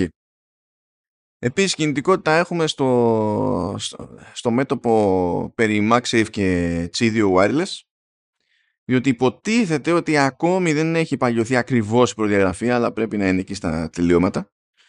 Αλλά διάφοροι κατασκευαστές έχουν αρχίσει να δείχνουν προϊόντα στην ΙΦΑ, που έγινε στο Βερολίνο τις περασμένες μέρες, και λένε οι περισσότεροι ότι θα αρχίσουν να τα ρίχνουν αυτά τα προϊόντα στην αγορά στο τέλος του 2023, κάποιοι και αρχές 2024, ανάλογα τώρα με το προϊόν. Να θυμίσουμε ότι το Qi2 Wireless υποτίθεται ότι παίρνει στοιχεία από το MagSafe, οπότε τέλος πάντων θα απλώσει το concept, δηλαδή προσέγγιση με το κάπου έχουμε κάτι μαγνήτες και πηγαίνει και κουμπώνει πάνω όπως πρέπει, και σε αυτό το σενάριο θα φορτίζουμε με 15 watt όπως είναι στο MagSafe, όχι με 7,5 όπως είναι τέλος πάντων με το τρέχον τσι, που ναι μεν μπορούμε και καλά να φορτώσουμε εκεί πέρα επαγωγικά, αλλά δεν κουμπώνει ακριβώς, δεν είμαστε σίγουροι για τον προσανατολισμό, μπορούν πράγματα να πάνε στραβά και τα συνάφη. Οι θύνοντες του προτύπου αυτού λένε ότι γενικά έχουν την υποστήριξη της Apple και ότι αυτό σημαίνει ότι θα υποστηρίξει το Qi2 Wireless και η Apple γενικότερα. Βέβαια, λέει, Qi2 Wireless και MagSafe δεν ταυτίζονται ντε και καλά, δηλαδή μοιάζουν πολύ αλλά δεν είναι ακριβώς ίδια, οπότε δεν είναι αυτονόητο ότι θα πάνε όλα καλά με φορτιστή Qi2 Wireless για κάποιον που έχει, ξέρω εγώ, iPhone 12, 13, 14. Άρα θα πρέπει να κάνει κάποιο κόπο και ο κατασκευαστής, ή ξέρω, κάποιον έλεγχο, να λάβει κάποια πιστοποίηση ότι είναι και για MagSafe. Καλά, έτσι κι αλλιώς το MagSafe θέλει πιστοποίηση. Αυτό δεν αλλάζει. Δηλαδή, άμα σου λέει ο άλλος ότι υποστηρίζω MagSafe, τότε έχει πάρει πιστοποίηση και τέλος. Ναι, άμα δεν το λέει όμως, πρέπει να πει ότι δεν έχει λάβει και δεν έχει κάνει και το αντίστοιχο έλεγχο. Οπότε είσαι σε φάση ότι μπορεί να δουλέψει, μπορεί και να μην δουλέψει με MagSafe. Ναι, άμα σου λέει, θα σου πει τι έχει πάρει. Άμα έχει πάρει Qi2 Wireless, θα σου γράψει Qi2 Wireless. Τώρα θα δούμε πώς θα το έχει, τι μόντα, τι διαφορά θα έχει, αν ξέρεις το ένα αποκλείει το άλλο. Γιατί μπορεί να είναι τεχνικώς εφικτό να υποστηρίζονται και τα δύο ακόμη και στο hardware. Δηλαδή, μπορεί να βγάλει τα 15, λέμε τώρα η Apple, και να πει ότι είναι συμβατά και με MagSafe και με Qi2 Wireless, παρότι έχουν κάποιες διαφορές. Αυτό βέβαια δεν θα σημαίνει αυτόματα ότι το Qi2 Wireless, είπαμε, θα είναι OK με τα μέχρι τώρα MagSafe στα τηλέφωνα. Αυτό θα το δούμε, θα το μάθουμε με τον δύσκολο τρόπο μέσα στους επόμενους μήνες. Αλλά τέλος πάντων έρχεται το πράγμα και αυτό θα διευκολύνει την αγορά ολόκληρη, πιστεύω, γιατί θα υπάρχουν περισσότερες επιλογές, πιο εύκολα και τα λοιπά. Στο εταιρικό το μέτωπο, πριν πάμε στα πιο σοβαρά θέματα για αυτή την εβδομάδα, που είναι έτσι περίεργη, σχεδόν χαλαρωτική, πριν έρθει το event της 12 Σεπτεμβρίου, έχουμε μια συμφωνία καινούργια που έκανε η Apple με την ARM, που είναι τώρα, είναι λίγο by the way αυτό. Πρώτα απ' όλα η Apple πηγαίνει και βάζει λεφτά στην ARM, και δεν είναι η μόνη, διότι η ARM πάει να μπει στο χρηματιστήριο. Οπότε πηγαίνει και παίρνει κάποιο, ξέρεις, μερίδιο σε μετοχές. Μετοχές, ναι. Όχι ότι ήταν τεράστιο ποσό, αλλά πηγαίνει και βάζει κάτι, βέβαια. Ναι. Το πούμε έτσι. Φαίνεται επίσης κάπου στα τέλη Αυγούστου να έγινε και μια καινούργια συμφωνία με την ARM, ώστε να εξακολουθεί να έχει πρόσβαση, τέλος πάντων, στην ίδια τεχνολογία, στο ίδιο instruction set, γιατί συνήθως αυτό είναι που παίρνει από την ARM η Apple. όχι τους πυρήνες που σχεδιάζει η ARM, που εκτείνεται, λέει, και παραπέρα από το 2040, ό,τι και αν σημαίνει αυτό. Ναι. Κάποιος προστατεύει τον ποπό του τώρα για να μην έχει θέματα. Βασικά έχει πλάκα αυτό, διότι αν δεν αλλάξει γνώμη στη διαδρομή, ξέρω εγώ, η Apple, νομίζω ότι σε καμιά άλλη τεχνολογία και σε καμία άλλη αρχιτεκτονική δεν θα έχει κάτσει ποτέ της τόσο όσο θα έχει κάτσει σε ARM. Ναι, η αλήθεια είναι αυτή, όντως. Όντως. Πόσο είναι, στη δεκαετία περίπου αλλάζει. Ναι, η Motorola την έβγαλε περίπου καμιά δεκαετία. Μετά, τέλος πάντων, καλά, ARM είχε βάλει κάποτε στο Newton. Εντάξει, μπράβο. Εντάξει, Intel κράτησε αρκετά Intel, πότε μπήκε πρώτη φορά. Εντάξει, PowerPC ήταν κανένα δεκάρικο πάλι, που ήταν συνδυασμός Motorola, IBM και δεν θυμάμαι ποιος τρίτος. Και Intel πρέπει να ήταν 2006 ή κάτι τέτοιο. Και άρχισε να κάνει τις τράμπες το 20-21, κάπου εκεί γύρω. Οπότε ήταν 10 κάτι χρόνια. Και άμα το εννοεί αυτό, έχουμε... θα σπάσουμε ρεκόρ, Με τον M442. Έτσι κι αλλιώς τα λέγαμε πότε πριν από 2-3 επεισόδια, που λέει ότι τώρα είμαστε στο σχεδιασμό του 7. Και λες, we know, εντάξει, καταλάβαμε. Okay. Μπράβο.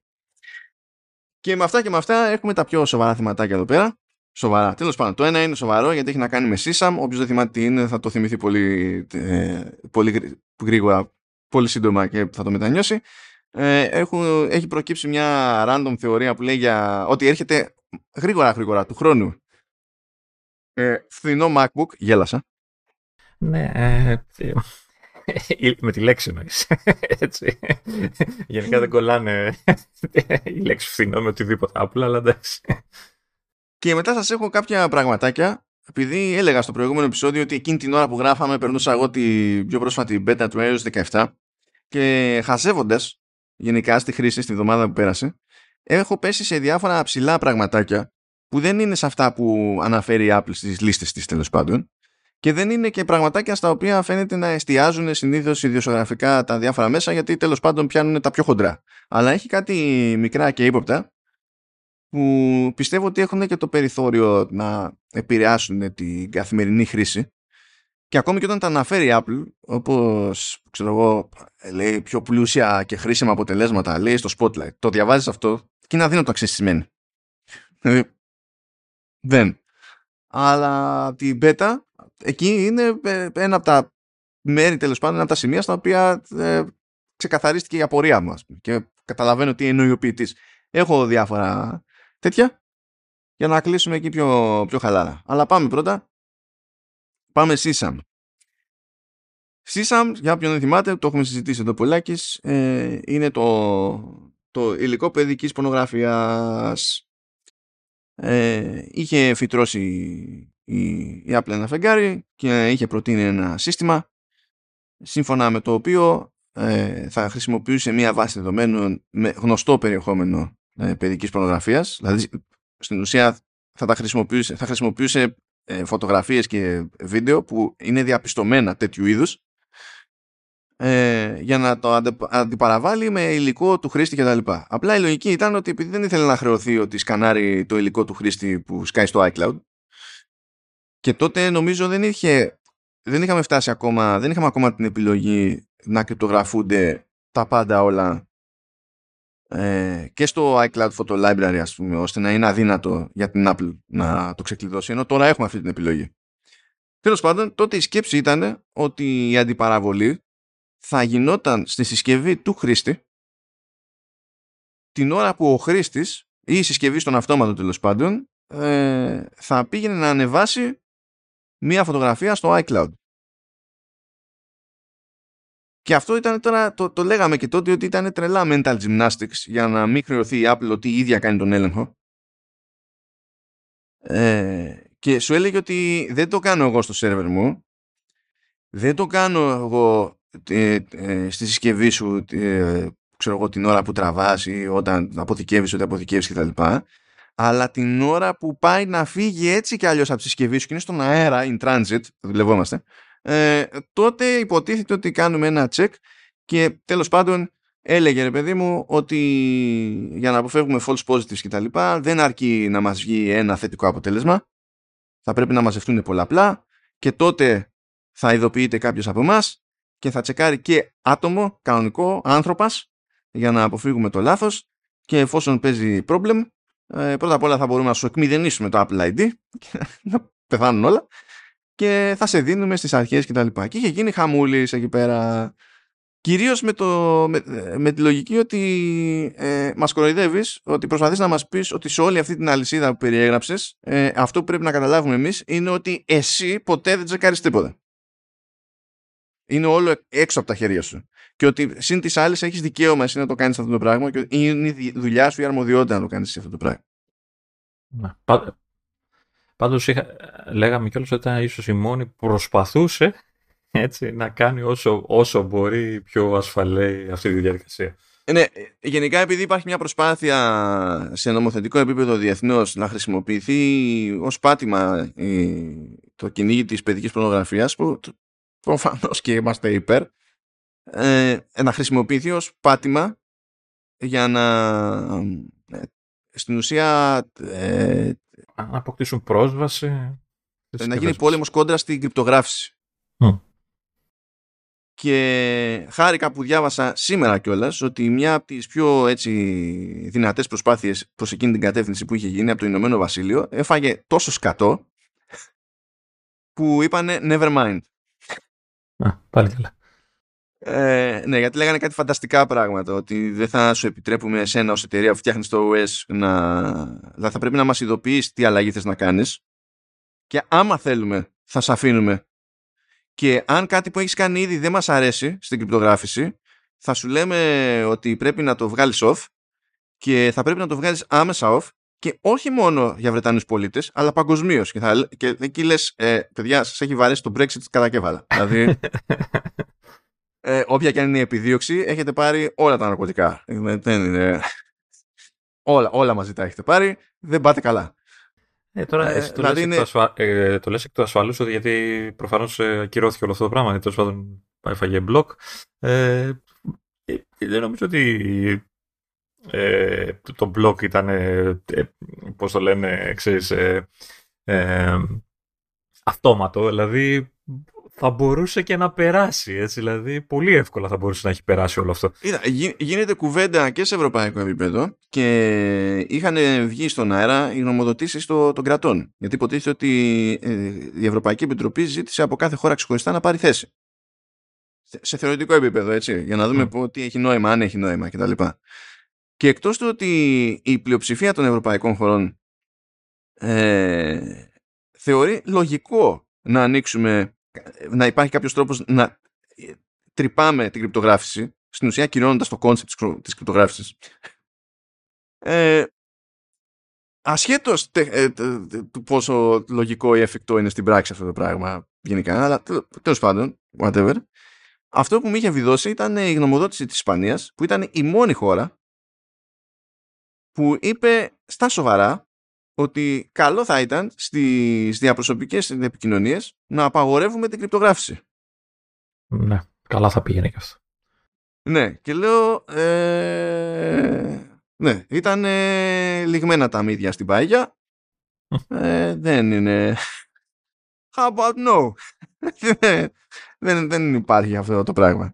Και πάντα η συζήτηση περιστρέφεται γύρω ναι αλλά τα παιδιά. Αυτό το κόνσεπτ ότι για να πάμε κόντρα σε κάτι που συμφωνούμε όλοι ότι πρέπει να καταπολεμηθεί, πρέπει απλά να εκμηδενίσουμε κατά τα άλλα οικουμενικά δικαιώματα του πολίτη, είναι μαγικό. Είναι μαγικό.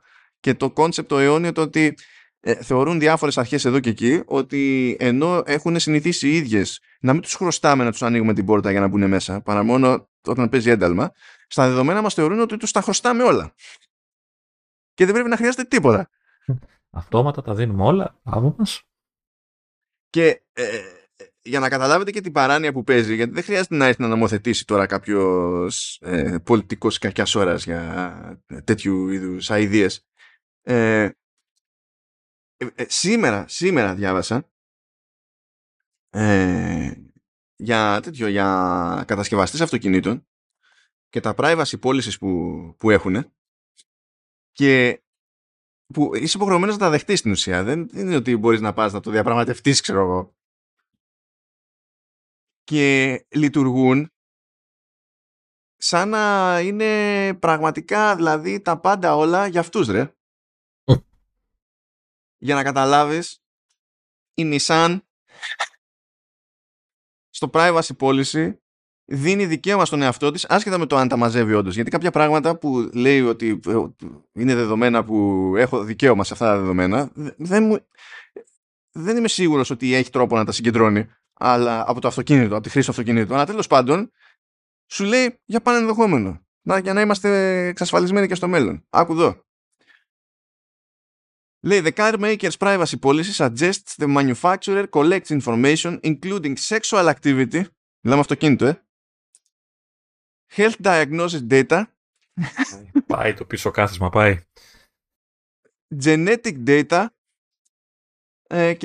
και τα λοιπά. Και λέει, Nissan reserves the right to share and sell preferences, characteristics, psychological trends, predispositions, behavior, attitudes, intelligence, abilities and aptitudes to data brokers, law enforcement and other third parties.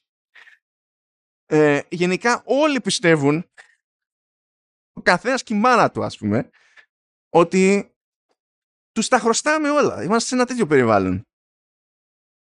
Γι' αυτό μου φαίνεται τραγικό όλο αυτό το θεώρημα ότι «Α, ναι, αλλά γιατί διαφωνείτε, αφού το κάνουμε για τα παιδιά μας». Δεν ζούμε σε αυτό το κλίμα, παιδιά. Δεν ζούμε. Ζούμε σε ένα άλλο κλίμα. Απλά δουλευόμαστε. Μ' αρέσει που το προσπαθούν να μας πείσουν, έτσι. Δηλαδή, δεν ξέρουμε εμείς ότι δεν το κάνουμε για τα παιδιά μας, έτσι. Δηλαδή, okay. Ότι και καλά τι είναι οι Άγιοι και οι Όσοι, όλοι αυτοί στα κράτη και τα λοιπά που θα σώσουν τα παιδιά μας. Δηλαδή, ποιον κοροϊδεύουν, ρε γάμο του. Τι να πω. Μα πάνε απλά για το, ξέρεις, το πούμε λαϊκό αίσθημα που λένε, ξέρεις, να πάμε να το... Γιατί προσπάθησαν και στο παρελθόν να πάνε κοντά στην κρυπτογράφηση και αυτή είναι η δεύτερη μεγάλη απόπειρα και δεν είναι καθόλου τυχαίο που είναι όλοι τους συνεννοημένοι σε διαφορετικές χώρες ότι θα πάμε, θα πατήσουμε πάνω στο κόνσεπτ ότι προστατεύουμε τα παιδάκια μας. Κάποιος να μας πει όμως από πώς θα προστατευτούμε εμείς όλοι και τα παιδιά μας μέσα από τους ίδιους. Δηλαδή, ναι. Από αυτούς δεν χρειαζόμαστε προστασία. Ναι, αφού είπαμε, όλοι θέλουν το καλό μας. Ναι, είναι οι Άγιοι και οι Όσοι όλοι, ναι. Αυτό είναι το καλό μας. Έλα, σε παρακαλώ. Δεν μας αγαπάει εμάς το κράτος και η κάθε αυτονόητα θα λέμε. Ναι. Δεν το συζητάω, ναι. Εγώ λέω να τους τα δώσουμε. Γιατί μπήκαμε τώρα σε όλη αυτή τη διαδικασία? Διότι βγήκε μια αμερικανική οργάνωση που λέγεται Hit Initiative και έστειλε μια επιστολή στην Apple και λέει, είμαστε αυτοί και αυτοί, θέλουμε να γνωστοποιήσουμε την ύπαρξή μας και θεωρούσαμε ότι αυτή η αρχή που είχατε κάνει ήταν πάρα πολύ καλή και μετά είδαμε ότι το πήρατε πίσω, το βάλατε στην άκρη και τα λοιπά και αυτό μας απογοήτευσε πάρα πολύ και τα συναφή. Και η Apple ίδια δημοσίευσε και την επιστολή που παρέλαβε αλλά και την απάντηση που έστειλε σε αυτή την επιστολή. Και φυσικά, εντάξει, θεωρώ την αρχική επιστολή που έλαβαν ως διαμαρτυρία από τον Χετινίσα τη Βγελία, όχι για τη γενική πρόθεση ότι πρέπει να καταπολεμήσουμε τη σεξουαλική παρενόχληση ανηλίκων και τη διακίνηση παιδικής πορνογραφίας κτλ. Η πρόθεση αυτή είναι μια χαρά, κανένας δεν διαφωνεί με την πρόθεση. Αλλά κάπου λέει ότι ως εταιρεία είστε υποχρεωμένοι, είναι δική σας υποχρέωση να καταπολεμήσετε αυτό το φαινόμενο. Είναι οι πλάνοι αυτοί που λένε ότι, που το λέγαμε και εμείς παλιά, ότι ξέρεις τι, για κάποιο λόγο έχουν αποφασίσει ότι οι εταιρείες είναι αυτές που θα σταματήσουν όλο αυτό το πράγμα. Έτσι, δηλαδή δεν είναι κάθε χώρα, ξέρω εγώ, οτιδήποτε. Ναι. Είναι ότι θέλουμε να κάνουμε υποκατάσταση της αστυνομίας και της δικαιοσύνης τις ιδιωτικές επιχειρήσεις και μετά παράλληλα θέλουμε να διαμαρτυρόμαστε γιατί έχουν τόση δύναμη οι ιδιωτικές επιχειρήσεις. Φυσικά και θα έχουν τόση δύναμη, διότι αν θα τους πεις ότι θες να τους φορτώσεις το δικό στο σκατό, θα σου πούνε και τι μου δίνεις. Για να το φάω το σκατό. Και θα καταλήξουμε σε αυτή την ιδέα. Και εντάξει, και έχει την απάντηση εκεί πέρα της Apple που λέει ότι συζητώντας, λέει, αυτό το σύστημα, που είχαμε τέλος πάντων παρουσιάσει τότε, διαπιστώσαμε κι εμείς ότι είναι πάρα πολύ δύσκολο να το εφαρμόσουμε και να εξασφαλίσουμε σε βάθος χρόνου ότι δεν θα χρησιμοποιηθεί για άλλους σκοπούς. Δηλαδή από τη στιγμή που έχεις ένα σύστημα το οποίο με κάποιο τρόπο μπορεί να διαχωρίζει συγκεκριμένο είδος περιεχομένου, δεν είσαι μετά πολύ μακριά από το να καταλήξει με κάποιο τρόπο να αναζητά άλλο είδος περιεχομένου. Και ανάλογα με το κράτος και τις προθέσεις να χρησιμοποιηθεί αλλιώς, αλλιώτικα κτλ. Ή να νομοθετήσει το κράτος, γιατί και αυτό το λέγαμε όταν το πρώτο συζητούσαμε. Αν θέλει Apple να είναι σε μια χώρα, σε μια αγορά, και σκάσει η κυβέρνηση εκείνης της χώρας και πει ότι κοίταξε να δεις, εγώ θέλω να πειράξει αυτό το σύστημα για να ανοιχνεύει αυτό και αυτό, γιατί η εθνική μου νομοθεσία το απαγορεύει, η Apple ή πρέπει να το κάνει ή πρέπει να φύγει από αυτή τη χώρα. Ένας τρόπος να μην μπεις στη διαδηλήματα είναι να μην μπλέξεις ποτέ με το ίδιο σύστημα. Να. Δηλαδή πήγαινε για αυτόν γκολ κατευθείαν, ας πούμε, η Apple με αυτή την ιδέα που είχε. Προσέξτε εδώ, ας προσέξουμε το εξής, έτσι. Μιλάμε ότι είναι η εταιρεία που όταν προσπάθησε να φτιάξει το σύστημα έκανε το ένα πραγματάκι παραπάνω, μήπως και καταφέρει να φτιάξει ένα σύστημα αεροστεγές, να μπορεί να κάνει αυτό που θέλει να κάνει σωστά χωρίς να το εκμεταλλευτεί κάποιος άλλος για κάτι άλλο. Έτσι, εκείνη η ίδια εταιρεία λοιπόν αυτή που έκανε αυτή την προσπάθεια σου λέει τώρα ότι ξέρεις τι, τελικά δεν γίνεται. Έτσι, δεν μπορούμε εμείς να το κάνουμε. Έτσι. Και είναι, δεν νομίζω ότι υπάρχει άλλη εταιρεία, έστω και στα χαρτιά που ξέρεις, παλεύει για το απόρριτο κτλ. Και, σου έρχεται αυτή η εταιρεία. Λοιπόν, υπάρχει η Nissan, δεν κατάλαβα. Ναι, είναι. Το απόρριτο το δικό τους. Και σου λέει, σου λέει αυτό που λέγαμε κι εμείς, ότι ξέρεις τι, δεν υπάρχει περίπτωση. Ό,τι και να φτιάξεις, θα βρεθεί τρόπος να το παραβιάσουν, παιδί, αυτό, να το εκμεταλλευτούν αλλιώς. Θυμάμαι τότε ότι όταν προσπαθούσε η Apple να φτιάξει αυτό το σύστημα, ότι υπήρχαν πάλι αντιδράσεις. Έτσι, ότι κρινιάζαν και λέγανε αυτό. Ότι ξέρεις τι, δεν πρόκειται. Τώρα που η Apple λέει ότι okay, το αφήνουμε και γι' αυτό το λόγο, όντως, ότι δεν μπορούμε και εμείς να εξασφαλίσουμε κάτι, να γίνει κάτι σωστά κτλ. Πάλι αντιδρούν κάποιοι ότι έπρεπε να το έχεις κάνει.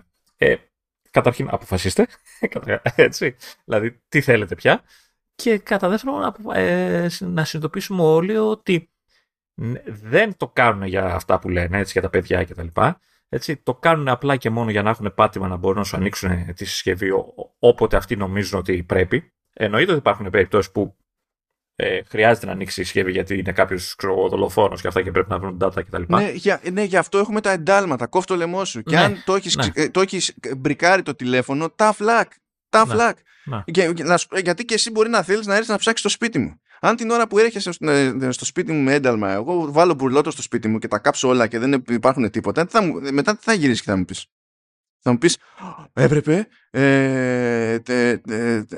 να μην τον αφήνουμε καν να γυρνάει στο σπίτι του, ξέρω εγώ, στο ίδιο το σπίτι, γιατί υπάρχει ένα θεωρητικό ενδεχόμενο να βάλει μπουρλότο. Δεν λύνονται έτσι αυτά. Δηλαδή... Ναι. Δυστυχώς όμως δεν θα σας στεναχωρήσω, αλλά και μόνο που αναφέρεται η φράση child sexual abuse κτλ. Τελεία, έτσι. Σταματάνε όλα. Έτσι, σταματάει η λογική των ανθρώπων. Έτσι, και...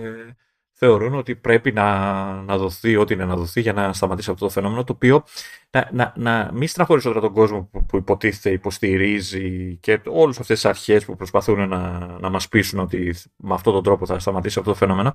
Δεν θα σταματήσει. Δεν θα σταματήσει ποτέ, όπως και δεν έχει σταματήσει τόσα χρόνια. Έτσι, δηλαδή που δεν υπήρχαν όλες αυτές οι τεχνολογίες. Έτσι, υπήρχαν πιο απλά μέσα και ο άλλος μπορούσε να τον πετύχεις και να κατασχέσει ό,τι να κατασχέσει και να τον βρεις κτλ. Και δεν υπήρχαν δικλείδες ασφαλείας. Πάλι δεν το σταμάτησες αυτό το πράγμα. Ίσα-ίσα που με τέτοια συστήματα απλά πιάνεις τους πιο χαζούς. Ναι. Που δεν την παλεύουν να φυλαχτούν. Ναι, δυστυχώς. Στεναχωρία μου το λέω, αλλά δεν σταματάνε αυτά τα πράγματα. Είμαστε τέτοιοι εμείς οι άνθρωποι, έτσι, δηλαδή είμαστε... Ναι. Το έχουμε ξαναπεί. Ακόμα και όταν, δηλαδή, και εκεί ακόμα που υπάρχει θανατική ποινή για τη δολοφονία, δεν λειτουργεί επαρκώς ως αποτρεπτικό μέτρο. Δηλαδή, τι άλλο να πεις? Πώς το κάνουμε αυτό? Λέει τέλος πάντων η Apple σε όλα αυτά τα πράγματα, ότι γι' αυτό το λόγο αποφύγαμε αυτό το σύστημα και αυτό που προσπαθούμε να κάνουμε από εκεί και πέρα, λέει, είναι να προσθέσουμε λειτουργίες στα λειτουργικά μας που να δίνουν το περιθώριο στο χρήστη και στους γονείς των παιδιών και τα λοιπά να αντιλαμβάνονται, να έχουν περισσότερες πιθανότητες να αντιληφθούν ότι κάτι πάει στραβά. Γι' αυτό ας πούμε έχουμε το σύστημα που τσεκάρει για γυμνό σε στατικές εικόνες και βίντεο στα μηνύματα, το οποίο είναι ενεργοποιημένο by default σε child accounts. Είναι στο χέρι των γονιών αν θέλουν να το κρατήσουν ενεργοποιημένο ή όχι, ή αν θέλουν να το ενεργοποιήσουν κατόπιν εορτής κτλ. Και αυτό στην ουσία ενημερώνει και το παιδί ότι το σύστημα εκείνη την ώρα θεωρεί ότι κάτι είναι ύποπτο. Ξεκινά δηλαδή μια διεργασία και στο μυαλό του παιδιού, άσχετα με το που μπορεί να βγάλει αυτή, τουλάχιστον υπάρχει ένα ερέθισμα. Ξέρεις, αυτό θέλω να πω. Και ένας τρόπος να νιώσει ο γονιός πιο εύκολα ότι μπορεί να παίζει κάτι που προφανώς και τον αφορά και είναι πρωτίστως και πιο άμεσα στη δική του δικαιοδοσία. Και με αυτή τη λογική σου λέει μπορεί μετά να πάει ο καθένας να απευθυνθεί στις αρχές και τα συνάφη. Και θέλουμε κι εμείς να συνεχίσουμε να παρέχουμε τέτοια εργαλεία, όχι ώστε να είμαστε εμείς ενδιάμεση μεταξύ του καταναλωτή και των αρχών, αλλά να διευκολύνουμε, λέει, τη διοχέτευση τέλος πάντων τέτοιων υποθέσεων από τον καταναλωτή στις αρχές που είναι και αρμόδιες. Και είμαι σε φάση επιτέλους κάποιος λογικός. Και έχει και στην πρώτη τελευταία παράγραφο αναφορά, χωρίς να λέει ότι είναι για την Google, αλλά είναι περιστατικό που το έχουμε σχολιάσει εμείς εδώ πέρα. Λέει Scanning systems are also not foolproof and there is documented evidence from other platforms, Android εννοείται, that innocent parties have been swept into dystopian dragnets that have made them victims when they have done nothing more than share perfectly normal and appropriate pictures of their babies. Να θυμίσω σε ποιο περιστατικό αναφέρεται εδώ ο ποιητής. Ήταν ένας πατέρας που συνεννοούμενος με παιδίατρο έστειλε φωτογραφία από μωρό που φαινόντουσαν τα γεννητικά του όργανα και ήταν για να δουν κάποιο έξεμα, κάτι ό,τι να είναι. Του το ζήτησε ο γιατρός για να βγάλει άκρη, να το πάρει μια ματιά εξ αποστάσεως. Αυτό το έκανε flag το σύστημα της Google, έφαγε ban όλο το Google account, αχρηστεύτηκε οτιδήποτε βασίζεται σε Google account. Η αστυνομία δεν κινήθηκε ποτέ κατά του ανθρώπου αυτού, δηλαδή βασικά κινήθηκε, τον έψαξε γιατί η Google τον κατήγγειλε στην αστυνομία. Η αστυνομία θεώρησε ότι δεν έκανε τίποτα περίεργο ο άνθρωπος αυτός, οπότε δεν ασκήθηκε καμία δίωξη. Η αστυνομία γνωμοδότησε στην Google και είπε παιδιά no worries, εντάξει, και η Google είπε δεν με νοιάζει, δεν επαναφέρω το account σου και χάθηκαν όλα. Και η μοναδική εναλλακτική που έχει ο ιδιώτης εκείνη την περίπτωση είναι να πάει στα δικαστηρία την Google. Πότε θέλετε, από τι ώρα θέλετε να γελάσουν. Γιατί έχουν δικηγόρους αυτοί, δεν πρέπει να έχουν κανένα. Δεν ξέρω. Θα έχουν κανένα που θα δουλεύει προμπόνο, θα είναι μαθητευόμενος. Ναι. Αυτό. Θα κάνει την άσκηση. Ναι. Και μετά αναρωτιούνται γιατί οι εταιρείες έχουν δύναμη. Γιατί εσείς τις τη δίνετε και θέλετε να βγάζουν τα κάστανα από τη φωτιά για λογαριασμό σας. Έτσι, επειδή στα άχρηστοι εσείς ως αρχές να κάνετε ό,τι είναι να κάνετε, έτσι, τι θα κάνουμε, θα ρίξουμε τον μπαλάκι στις εταιρείες, θα τους βγάλουμε την Παναγία κιόλας γιατί δεν πρόκειται να γίνει ποτέ σωστά. Γιατί το ξέρουμε ότι δεν πρόκειται να γίνει ποτέ σωστά το ό,τι είναι να γίνει, έτσι. Και εμείς θα είμαστε τέλειοι γιατί είπαμε, διατάξαμε ότι πρέπει να γίνει και. Κάντε το, κόψτε το λαιμό σας, έτσι, και ξαφνικά λέτε «Α, η εταιρεία έχει δύναμη». Βέβαια, εσύ την έδωσες. Η δικιά σου ήταν. Στην ουσία οι κυβερνήσεις κάνουν outsourcing. Γιατί είναι το κλασικό. Πώς κάποιες μεγάλες εταιρείες προσλαμβάνουν μέσω τρίτου γιατί δεν θέλουν να προσθέσουν στο μισθολογικό κόστος και το παρουσιάζουν ως άλλου τύπου έξοδο και τους βολεύει φορολογικά. Η ίδια φάση είναι. Δεν θέλουν να τσιτώσουν το κρατικό budget για να γίνει αυτό το πράγμα σωστά. Οπότε σου λέει θα πήξουμε οποιονδήποτε άλλον. Και να θυμίσω εδώ ότι ο κόσμος, έτσι, όταν πηγαίνει στις εκλογές, έτσι, ψηφίζει εσάς ως αρχές. Έτσι, ανθρώπους που πιστεύει ότι θα τον βοηθήσουν και θα εξελίξουν τη χώρα και μπούρου και θα φτιάξουν τέτοια πράγματα. Εγώ νόμιζα ότι ψηφίζουμε για θεία σου. Ναι.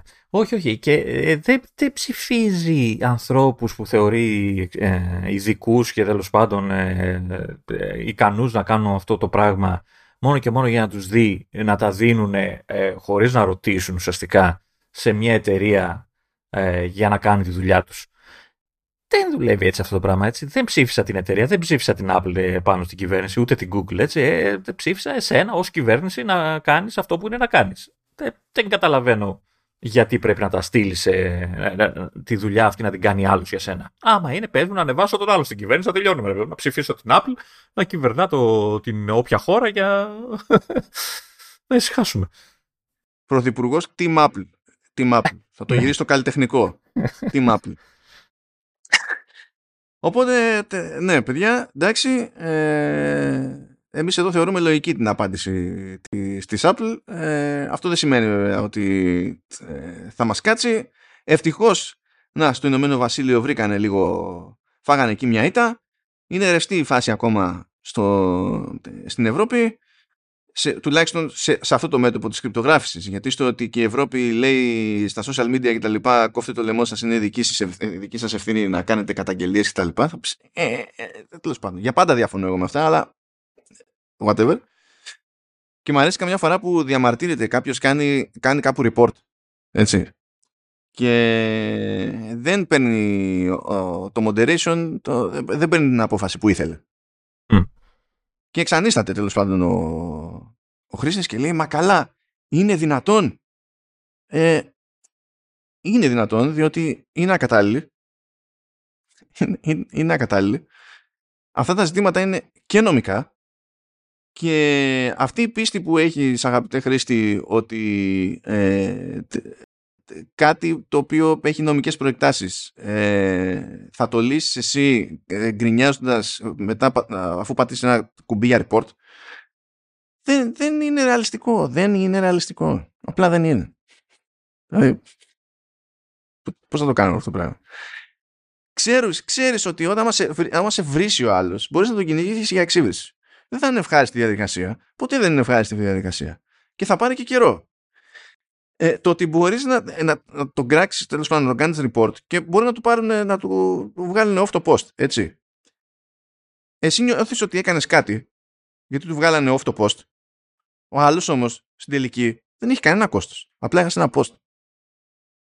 Μπορείς να έφαγε ένα 24ωρο μπαν. Μπορεί να έφαγε μπαν ενός μήνα. Αλλά δεν υπάρχει κόστος. Πραγματικό. Θέλω να πεις ότι όλοι αυτοί που κάνουν επανάσταση στο Facebook δεν έχουν αποτέλεσμα όλα αυτά. Δεν σημαίνει κάτι, δεν είναι σοβαρά πράγματα αυτά, δηλαδή, γιατί άμα είναι να βγω και εγώ να λέω στο Facebook πράγματα και να επαναστατώ απέναντι στο άδικο. Έτσι λειτουργεί ο κόσμος. Ναι, εντάξει τώρα. Είναι... Όπως και τώρα στην όλη φάση με το... Ρε παιδί μου, με τους άλλους κανίβαλους στο πλοίο που πήγανε και το σπρώξανε τον ένα και πνίγηκε. Εντάξει, okay. Ναι, εντάξει, δηλαδή δεν χρειάζεται debate, δηλαδή αυτό είναι παράνομο through and through, δεν έχει σημασία, δεν έχουν σημασία οι συνθήκες, τίποτα. Καταρχάς, τίποτα. Άκουσα κάπου που έλεγε τα πλοία πρέπει να φεύγουν αφού κλείσει μπουκαπόρτα. Και λέω, ταξιδεύω... Επίσης ισχύει αυτό, έχουν κάνει παράβαση και εκεί δηλαδή. Ναι, ισχύει, πόσες φορές το έχεις δει, εγώ ποτέ εδώ και 400 χρόνια που πάω με πλοίο, πάντα φεύγει με την πόρτα κατεβασμένη, έτσι, πάντα όμως. Μη σου πω ότι κατεβαίνει και πριν δέσει. Όταν φτάνει δηλαδή στο λιμάνι, η πόρτα αρχίζει και κατεβαίνει πριν φτάσουν στο λιμάνι. Και λέω, ναι, τώρα το θυμηθήκατε. Τόσα χρόνια δηλαδή, πρέπει να γίνει μπουρδα για να καταλάβετε ότι, ξέρεις, πρέπει να μαζέψετε λίγο κάποια πράγματα. Τέλος πάντων, άσχημα, το θέμα είναι... Αυτό, και βλέπεις μετά με μια ευκολία που την καταλαβαίνω και δεν διαφωνώ πλήρως, εξαρτάται από τις περιστάσεις. Και εδώ μιλάμε για λιμάνι, έτσι. Δηλαδή, δεν θα σου πω όχι στο λιμάνι. Αλλά βλέπεις μετά με τεράστια ευκολία και θα πει κάποιος κάμερες παντού σε κάθε δημόσιο χώρο. Να. Παιδιά, μην τα λέμε εύκολα αυτά. Όχι. Μην τα λέμε έτσι απλά αυτά. Όχι. Καλύτερα να πω κάτι. Υπεύθυνοι παντού σε κάθε χώρο και ας τις κάμερες. Έτσι. Δηλαδή, στο λιμάνι θα σου πω ναι, βάλε. Έτσι. Στα αεροδρόμια θα σου πω, ξέρω εγώ, βάλε. Αυτό έχει απόσταση από το κάμερες παντού σε κάθε δημόσιο χώρο. Δημόσιος χώρος είναι και το πεζοδρόμιο έξω από το σπίτι μου.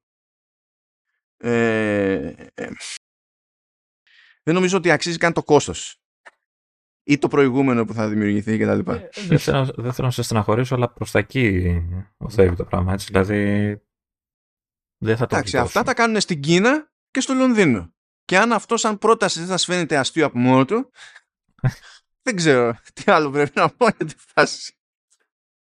Πάντως, μιας και λέγαμε το Facebook πριν που σου λέγα, μ' αρέσει γιατί παρατηρώ τη ροή τη δική μου όλα τα λεφτά, ότι όλος ο κόσμος στο Facebook είναι σωστός.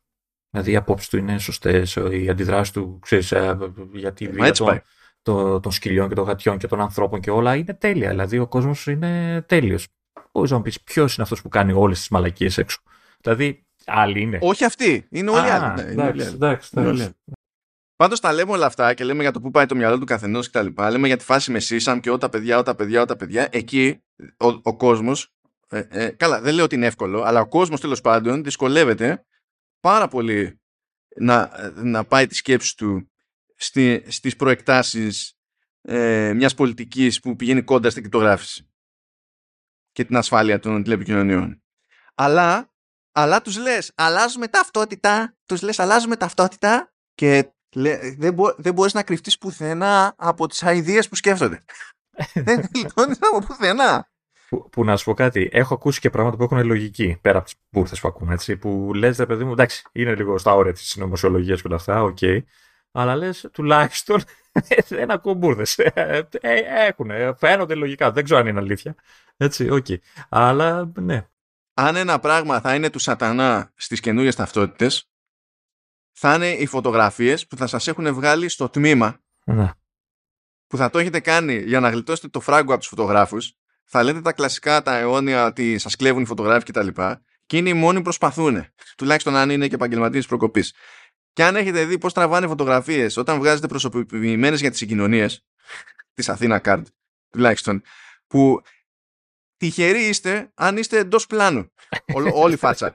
Τυχεροί είστε. Έτσι. Okay. Και πιστεύετε ότι θα πάτε στο αστυνομικό τμήμα με 9 ευρώ και ο άλλος θα ενδιαφερθεί ιδιαίτερα. 10, συγγνώμη. Θα ενδιαφερθεί ιδιαίτερα για τη φωτογραφία που θα βγάλει εκείνη την ώρα. Okay. Αυτό που θα βγει, θα τυπωθεί μετά και θα δοκιμάσετε μια μέρα των ημερών να ταξιδέψετε εντός Σέγγεν και θα σας κοιτάει ο άλλος και δεν θα αντιληφθεί τι έχει συμβεί. Αυτό είναι το μόνο πράγμα που θα είναι του σατανάς. Τουλάχιστον, παιδί μου, θα τραβάει τη φωτογραφία σου και μετά θα την αποθηκεύει σε υπερσύγχρονο ασφαλές σύστημα αποθήκευσης που δεν θα παραβιάζεται ποτέ.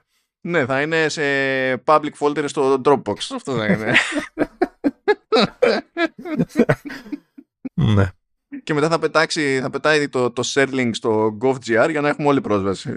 Εν τω μεταξύ με σταμάτησες, γιατί όταν θα χρειαστεί να βγει αυτό. Εν τω μεταξύ πρέπει να καταλάβει ο κόσμος, γιατί και εγώ δηλαδή, όλοι μας, έτσι, ότι οι ταυτότητες και οι παλιές, οι μπλε, εκείνες οι κλασικές, έτσι, λήγουνε κάθε 10 χρόνια. Πρέπει να την αλλάζουμε. Βέβαια, κάνουν λίγο τα στραβά τα μάτια εδώ οι αρχές και οκ, εντάξει, αλλά ξέρεις.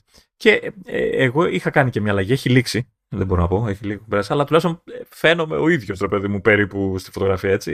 Κυκλοφορούν ταυτότητες που είναι από τα 15 τους, τα 13 τους, τότε που δίναν lower, έτσι, και τώρα είναι 50, ξέρω εγώ. Σου λέει, δεν είναι πολύ παλιά, πότε την έβγαλες, πριν 20 χρόνια. Λες, φιλάκι. Μα ίδιος είμαι, δεν έχω μεγαλώσει καθόλου.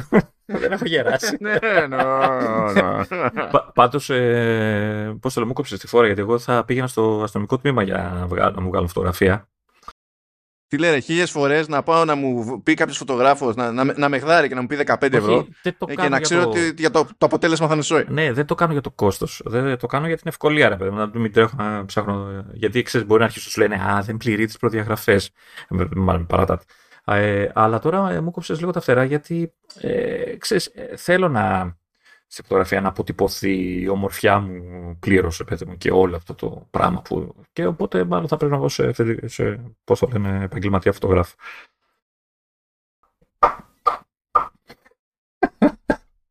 Κάνω την καρδιά μου πέτρα. Γιατί τουλάχιστον θα γίνει το σωστό για λάθος λόγο. Αλλά τέλος πάντων. Τουλάχιστον δεν είδα. Θα είναι έγχρωμες. Τουλάχιστον οι πάλι ασπρόμαυρες πρέπει να είναι οι φωτογραφίες. Ποτέ δεν κατάλαβα γιατί. Δεν το πρόσεξα αυτό σαν πληροφορία. Δηλαδή. Ποτέ δεν κατάλαβα γιατί είναι ασφρόνες φωτογραφίες μας στην ταυτότητα. Εντάξει, κάποτε ίσως να μην υπήρχαν έγχρωμες φωτογραφικές μηχανές. Αλλά τώρα, ξέρω εγώ, τόσα χρόνια δεν ξέρω γιατί δεν θέλουν έγχρωμες φωτογραφίες στις ταυτότητες. Τέλος πάντων, άλλο πανηγύρι και αυτό. Λοιπόν, θα κάνουμε τώρα. Θα πιάσουμε εκεί τη θεωρία που προέκυψε νομίζω από Digitimes. Να γελάσουμε παρέα, να το ελαφρύνουμε λίγο το κλίμα. αυτό που λέει ότι του χρόνου έρχεται, ξέρω εγώ, φθηνό MacBook για να συναγωνιστεί, λέει, τα Chromebooks. Α, ναι, always on, δηλαδή, always online. Τι always on? Τα Chromebooks που έχουν ημερομηνία leaks και μετά είναι always off. Δεν θέλω να στεναχωρήσω. Δεν το λέω για πλάκα αυτό. Δεν θέλω να στεναχωρήσω. Αλλά αυτή η θεωρία κάτι μου λέει ότι αν γίνει ποτέ αλήθεια, θα έχεις για άλλη μια φορά ένα δωδεκάρι στα μούτρα σου να το βρίζεις. Το οποίο θα έχει touch bar. Ό,τι έχει πεθάνει πια.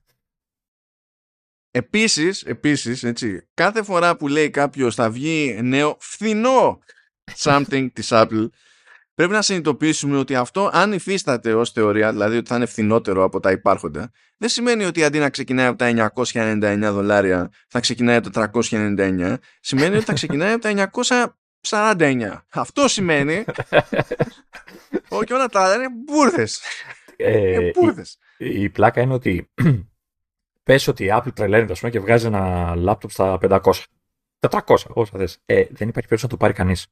Γιατί έτσι λειτουργεί ο κόσμος. Είμαστε λύθοι. Έτσι, θα νομίζουμε ότι είναι χαλασμένο, ξέρω, ότι είναι μούφα. Τελείως. Που μπορεί να είναι το καλύτερο στα λεφτά του, έτσι. Αυτό. Και δεύτερον, δεν ξέρω αν είδες το πρώτο σχόλιο στο άρθρο που έχεις κάνει link, έτσι. Α, όχι, για πες. Are we sure Apple's definition of low cost is the same as the rest of the world? Όχι, βασικά είμαστε σίγουροι για το αντίθετο. Είμαστε σίγουροι. Δηλαδή δεν έχουμε κάτι που να μας λέει κάτι άλλο. Ναι. Υπάρχουν δείγματα. Το θέμα είναι πού στηρίζεται όλο αυτό το πράγμα. Τι είδαν ότι και λένε ότι μπορεί να παίξει τέτοιο πράγμα, ρε.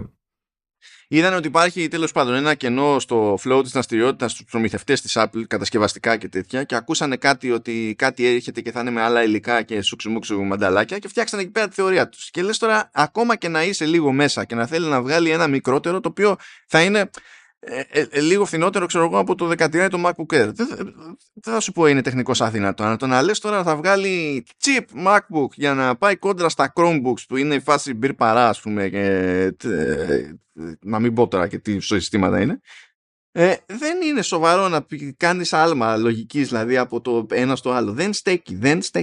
Εν τω μεταξύ τα συνδυώνουμε με την εκπαίδευση που δεν ξέρω. Σε αυτούς τους ανθρώπους που σπουδάζουν δεν πρέπει να δίνουν λίγο καλύτερα μηχανήματα? Δηλαδή κάνουν έρευνες, κάνουν εργασίες, πράγματα, χαμό. Δηλαδή... Όχι, δεν εννοούν αυτούς. Α. Εσύ σκέφτεσαι πανεπιστήμιο. Αυτοί εννοούν δημοτικά στην Αμερική. Α, εντάξει. Γιατί δεν κάνουν έρευνα στα παιδιά σε... ή δημοτικά στη Δανία, ξέρω εγώ, και τέτοια. Αυτό εννοούν. Δεν κατάλαβα γιατί στην Ελλάδα δεν έχουμε εμείς δημοτικά στην Ελλάδα. Αφού βγήκαν και είπαν εξέλιξη και εξυγχρονισμό των σχολείων μας. Έτσι είπαν. Το είπαν. Δεν το είπαν. Ναι, δεν ξέρω τι σημαίνει αυτό. Δεν ξέρω, δεν έχω ιδέα. Δηλαδή... Ναι, θα βγάλουν τις κοιμωλίες επιτέλους από τους... νομίζω ότι τους έχουν βγάλει, δεν θυμάμαι. Λοιπόν, να το παρατήσουμε γι' αυτό και να πιάσουμε εδώ κάτι υψηλά που έχω από τέτοιο, από iOS 17. Αυτό το κάνεις τώρα για να μου τρίψεις τη μούρη ότι δεν μπορώ εγώ να βάλω την beta την καινούργια, έτσι. Εντάξει, και εσύ δεν θα μπορείς να... και εγώ δεν θα μπορώ να βάλω το σονόμα στο Mac και εσύ θα μπορείς να το βάλεις στο Mac Mini. Τρίψε μου το Mac Mini σου στη μούρη. Τι να σου κάνω τώρα? Αυτά είδα, αυτά έχω να πω. Φαντάζομαι, έτσι, θα το βάλω και όλα τα άλλα θα είναι εκτός. Καταλαβαίνεις πως θα συνεργάζονται μετά τα μηχανήματά μου, έτσι. Λοιπόν, πάμε εδώ πραγματάκια. Κάτι το οποίο πρέπει να είμαι ο ένας που το σχολιάζει αυτό στο σύμπαν. Λοιπόν, όταν έχετε AirPods και ανοίγετε τη θήκη, υποτίθεται ότι ανοίγει μια καρτελίτσα στο iPhone, ξέρω εγώ, που δείχνει το σουλούπι, δείχνει το όνομα που τους έχετε δώσει, δείχνει τη στάθμη της μπαταρίας κτλ. Ναι. Γενικά, ασχέτως ρύθμιση συστήματος σε light mode και dark mode, πάντα αυτό το πλαίσιο ήταν λευκό. Στο iOS 17 είναι μαύρο όταν είναι Star Mode. Δεν θέλω να σε στεναχωρήσω, το έχω διαβάσει. Οπότε υπήρχε κι άλλος. Το έχω διαβάσει, όχι. Άρα υπάρχει κι άλλος σαν εσένα τρελό στον κόσμο.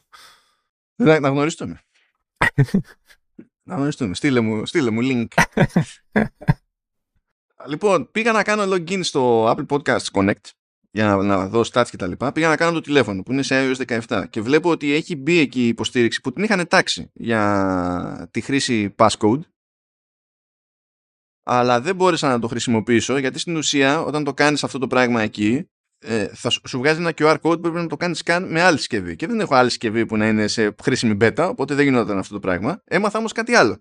Όταν το δοκιμάσεις αυτό, να κάνεις αυτό το login με αυτόν τον τρόπο στο iOS 17 και δεν το προχωρήσεις. Δεν είναι φάση το δοκίμασα και έκανε fail, δεν το προχώρησα. Δηλαδή είπε κάνεις scan αυτό και δεν το κάνεις scan, δεν δοκιμάζεις. Έτσι.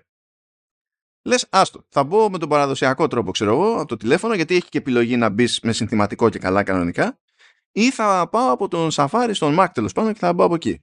Αλλά επειδή ξεκίνησε εκείνη τη διαδικασία και δεν την τελείωσε ποτέ, θεωρεί τη δραστηριότητα αυτή ύποπτη και σε αναγκάζει να κάνεις password reset. Και λες, ευχαριστώ. Παρά ήταν φιλόδοξο αυτό, δεν χρειάζεται να είστε τόσο επιθετικοί. Επίσης, πραγματάκια που είδα σε Apple Podcasts, σε μεγάλα shows, έχουν φροντίσει να κάνουν καστομιά με το πώς προβάλλεται το art, ώστε πλέον αντί να είναι ένα πλαίσιο τετράγωνο με στρογγυλωμένες γωνίες, στον player, έτσι, αυτό που τον ανεβοκατεβάζει και σαν καρτέλα, να το πιάνει ολόκληρο και να παίρνει χρώμα όλο το πλαίσιο. Αυτό είναι μόνο αυτό το, πρέπει να το κάνουν περίπου χειροκίνητα. Το θυμάμαι το λέγανε ότι θα γίνει γενικά. Είναι μόνος συγκεκριμένα... Για να έχει γίνει τώρα ήδη σε εκπομπές, ενώ δεν έχει βγει το iOS 17, αυτό πρέπει, και βλέπω ότι αλλού έχει γίνει και αλλού δεν έχει γίνει, και εκεί πέρα που έχουν traction τέλος πάντων εκπομπές κτλ., πρέπει να έχει μπει χέρι για να γίνει αυτό. Πρέπει να έχει μπει χέρι. Εμείς θα κάνουμε. Κανονικά πρέπει να. Ναι, απλά δεν ξέρω αν υπάρχει διαδικασία που πρέπει να κάνω εγώ manual, απλά θα τα κάνουν αυτοί. Άμα το κάνεις. Θα τα αλλάξουμε τον γκρι. Το βαρέθηκα. Θέλω κάτι πιο trendy πια. Αυτή είναι άλλη ιστορία το να αλλάξουμε τον γκρι. Εδώ λέμε για το πώς προβάλλεται. Ναι, όταν θα το μεγαλώσει, να μην είναι όλο γκρι. Να βάλουμε ένα. Πες στο Βασίλη πορτοκαλί, θα του αρέσει, πιστεύω. Όχι πορτοκαλί, όχι. Γιατί άμα πω πορτοκαλί στο Βασίλη θα το κάνει όντως. Γι' αυτό το είπα. Και όχι απλά θα το κάνει όντως, θα μου το στείλει και θα δω ότι είναι με προγενέστερη ημερομηνία. Ότι ήταν πάντα εκεί και περίμενε με πορτοκαλί. Και θα είναι το dark mode αυτό. Ναι. Τι άλλο έχουμε εδώ πέρα. Ναι, είδα να μου βγάζει πλαισιάκι με ειδοποίηση ότι αυτό το επεισόδιο έχει κεφάλαια. Του στυλ σε περίπτωση που δεν έχετε πάρει χαπάρι, έχει κεφάλαια. Για να τσεκάρετε. Και όταν πατήσεις πλέον το κουμπί που υπήρχε κάτω έτσι κι αλλιώς για το κεφάλαιο και το playlist, για τα κεφάλαια και το playlist, σου βγάζει πλέον την playlist που αν έχεις, ας πούμε, που τη δείχνει πιο λογικά από ό,τι πριν, γιατί προηγουμένως έπρεπε να σκρολάρεις όλα τα στοιχεία, όλα τα songs, όλα τα links, να πας τέρμα Θεού, να σου δείξει τα κεφάλαια και από κάτω σου έδειχνε αν είχες κάτι στο Q και το Q. Τώρα πάει να σου δείξει με τη μία το Q και πάνω έχει ένα drop down που το πατάς και σου δείχνει τέλος πάντων τα κεφάλαια και σου δείχνει πλέον όχι το πότε ξεκινάει το κεφάλαιο αλλά τη διάρκεια του, το οποίο επίσης είναι χρήσιμο ενίοτε, οπότε τέλος πάντων it is what it is. Πάει και αυτό. Είδα να μου θυμίζει το σύστημα στο files ότι είναι καινούργια μπανεράκια αυτά, έχετε οικογενειακό, ξέρω εγώ, Apple One, μπορείτε να κάνετε οικογενειακό share και τα συναφή, μπράβο, είστε οι καλύτεροι. Είδα επίσης, καλά αυτό το ξέραμε, είπε ότι είχαν πει ότι σε Apple Maps μπορούμε να κατεβάσουμε πλέον χάρτες, να τους έχουμε για offline χρήση. Μόλις πας να το δοκιμάσεις αυτό, τουλάχιστον εγώ που είμαι εδώ πέρα Αττική, το προτινόμενο πλαίσιο που βγάζει καλύπτει όλη την Αττική με τη μία. Μπορείς να το πειράξεις όμως, να κανονίσεις εσύ πόσο μεγάλο ή μικρό θες να είναι αυτό το πλαίσιο. Πάντως, έτσι για την τιμή των όπλων, θέλω να πω ότι αν θέλετε να καλύψετε όλη την Αττική, το download είναι γύρω στα 305 MB, είναι λιγότερο τραγικό από όσο φαντάζεστε. Και μπορεί να είστε γιούχου μετά και να το χρησιμοποιείτε στο έτσι. Ξέρεις αν έχει ημερομηνία λήξης, δηλαδή κάποια στιγμή κάνει, ξέρεις, το κάνει delete, ξέρω, μετά από κάποιες μέρες. Για να σε αναγκάσει να πάρει πιο updated δεδομένα μετά. Αυτό δεν ξέρω αν το κάνει, αλλά μου φαίνεται ότι αυτό, αν είναι να το κάνει, πρέπει να το κάνει χωρίς να παίρνεις εσύ χαμπάρι και να κάνει updates στα point of interest. Να κάνει delete και να σου λέει τον ήπιες, ξανακάνε download. Δεν είναι πολύ φιλικό προς το χρήστη. Δεν τους αγαπάμε τους χρήστες έτσι κι αλλιώς, οπότε εντάξει. Επίσης, σε Apple Music άλλαξε πάρα πολύ. Βασικά έχει αλλάξει το σχέδιο στο player card που πηγαίνει πάνω κάτω. Προηγουμένως έβλεπες το όριο της κάρτας και πλέον είναι σαν ένα ολόκληρο πλαίσιο, σαν ένα κομμάτι γυαλί, ας πούμε, που πηγαίνει πάνω κάτω, και όταν το κατεβάζεις είναι σαν να διαλύεται σταδιακά, έχει λίγο διαφορετικό εφεδάκι, αλλά έχει αλλάξει, και όταν γίνεται πλαίσιο κάτω έχει αλλάξει το σχέδιο του πλαισίου, και έχουμε άλλη μια φορά, για άλλη μια χρονιά, το να κάνει αλλαγές σε player η Apple και να το κάνει μονόπαντα. Δηλαδή, ενώ χρησιμοποιεί player σε διάφορες εφαρμογές της που έχουν να κάνουν με ήχο, θυμίζω, books για audiobooks, Apple Podcasts για podcasts, music, όλα αυτά έχουν να κάνουν με ήχο, και για κάποιο λόγο δεν είναι το ίδιο στυλ player παντού. Υποθέτω ότι είναι διαφορετικό app, ενώ ξέρεις, διαφορετικό player τελείως, και δεν τα έχουν ενοποιήσει ακόμα. Μάλλον αυτό πρέπει να πέσει. Μα δεν είναι διαφορετικό player τελείως. Καλά, σε κάποιες περιπτώσεις είναι. Αλλά εδώ, ας πούμε, σε Apple Podcast και Music δεν είναι όντως. Είναι αισθητική διαφορά. Και αν δείτε πώς είναι, τέλος πάντων, το καινούριο, που είναι πιο, τουλάχιστον σε μένα, είναι πιο σκούρο το πλαίσιο, γιατί είναι, τέλος πάντων, γιατί είμαι και σε dark mode κτλ. Αλλά έχει αλλάξει αισθητικά. Και πλέον ακριβώς αυτή τη σχεδιαστική γραμμή ακολουθεί ήδη, παρότι τεχνικώς δεν έχει βγει το iOS 17 και δεν έχει γίνει update το Shazam, το πλαίσιο που βγάζει το notification όταν βρίσκει κομμάτι το σύστημα με Shazam. Και μάλιστα όταν σκάει αυτό το πλαίσιο και ακολουθεί την ίδια σχεδιαστική γραμμή με το νέο minimized player στο Apple Music, αλλά έχει και εφεδάκι και εμφανίζεται σταδιακά το album art του κομματιού που έκανες detect. Και αυτό δεν το περίμενα, γιατί δεν έχει γίνει update το Shazam. Προφανώς έχει γίνει από τη μεριά του iOS. Όχι, περίμενε. Έκανε πρόσφατα ένα update το Shazam. Έκανε. Γιατί έβαλε και το widget που δεν υπήρχε. Οπότε μήπως θα... Μπορεί μέσα σε αυτό να ήταν και αυτή η αλλαγή. Εντάξει, το δέχομαι. Αλλά δεν ήταν κάτι που έγραφε στα release notes πάντως. Να. Λοιπόν, εντάξει, πήρα μια τζούρα όταν υποτίθεται σε Spotlight, που εδώ έχει το zoom για μένα, τουλάχιστον στις μέρες που πρόλαβα να τσεκάρω πράγματα. Καλά, το ξέραμε, έλεγε ότι όταν ψάχνετε μια εφαρμογή, η οποία εφαρμογή έχει συγκεκριμένα shortcuts, θα σας βγάζει ως πρώτο αποτέλεσμα την εφαρμογή και δίπλα θα έχει εικονίδια με τα shortcuts. Και χωρίς να έχετε φτιάξει κάτι δικό σας, έτσι και ψάξετε για την κάμερα, ας πούμε, βγάζει πρώτο εικονίδιο στο Spotlight κάμερα και δίπλα λέει, έχει τρία εικονίδια άλλα που λέει photo, selfie, video. Και μπορείτε στην ουσία να διαλέξετε mode με τη μία και ανοίγει pub εκεί πέρα. Θα είναι χρήσιμο. Καθώς γίνονται update σε εφαρμογές, θα εμφανίζονται. Γιατί σε κάποιες σε system apps εμφανίζονται πιο εύκολα. Τώρα, ενώ σε third party δεν εμφανίζονται στο search, παρότι ξέρεις ότι έχει shortcuts, ας πούμε, παιδί μου. Εξαρτάται. Αλλά γενικά υποτίθεται ότι σκάει το spotlight σε iOS όταν σέρνουμε προς τα κάτω. Κάτι που με ενοχλούσε σε αυτό γενικά ήταν ότι μετά, για να το βγάλεις αυτό το πλαίσιο, ειδικά αν σου είχε ανοίξει και πληκτρολόγιο που έπιανε ένα χώρο, έπρεπε να πας σε νεκρό χώρο και να κάνεις tap σε κενό. Τώρα λειτουργεί πιο εύκολα και πιο αξιόπιστα αυτό το μπρος πίσω, από την άποψη ότι με το που κάνεις, αν έχει βγει πληκτρολόγιο, άμα κάνεις μία σύρσιμο προς τα πάνω, μαζεύεται το πληκτρολόγιο, λίγο μια ιδέα, και αν ξανακάνεις σύρσιμο προς τα πάνω, φεύγει το spotlight. Και λειτουργεί πιο αξιόπιστα. Είσαι πιο σίγουρος για το τι πας να κάνεις εκεί πέρα. Αλλά φροντίζει το σύστημα, και αυτό θεωρώ το πιο χρήσιμο στην όλη φάση, και αυτό μάλλον εννοούσε η Apple όταν έλεγε πιο πλούσια, ξέρω εγώ, αποτελέσματα και χρήσιμα αποτελέσματα στο spotlight. Φροντίζει το σύστημα να είναι, ας το πούμε, πιο επιθετικό με τις προτάσεις του και τις πληροφορίες που βγάζει πρόχειρες. Π.χ. είχες προηγουμένως κάτι έκανες στο Notes και κάνεις και σέρνεις προς τα κάτω για το Spotlight και σου βγάζει shortcut για να ξεκινήσεις με τη μία νέα σημείωση, ή έχεις στο ημερολόγιο κάποιος γενέθλια, όλη την ημέρα αυτή όταν ενεργοποιείς το Spotlight σου δείχνει τα γενέθλια για να τα έχεις φορά παρτίδα. Έκανες αναζητήσεις στο Safari. Σου δείχνει τις πιο πρόσφατες αναζητήσεις. Και αν κάποια δεν τη χρειάζεσαι καν να είναι πλέον στη λίστα, εκεί που είσαι μπορείς να κάνεις slide και delete. Να τη βγάλει από τη λίστα. Από το συγκεκριμένο ιστορικό. Άρα έχουν δώσει πόνο στο Spotlight, έτσι. Ναι, έχουν δώσει όντως πόνο. Αντίστοιχα, έχεις κάποιο event στο calendar.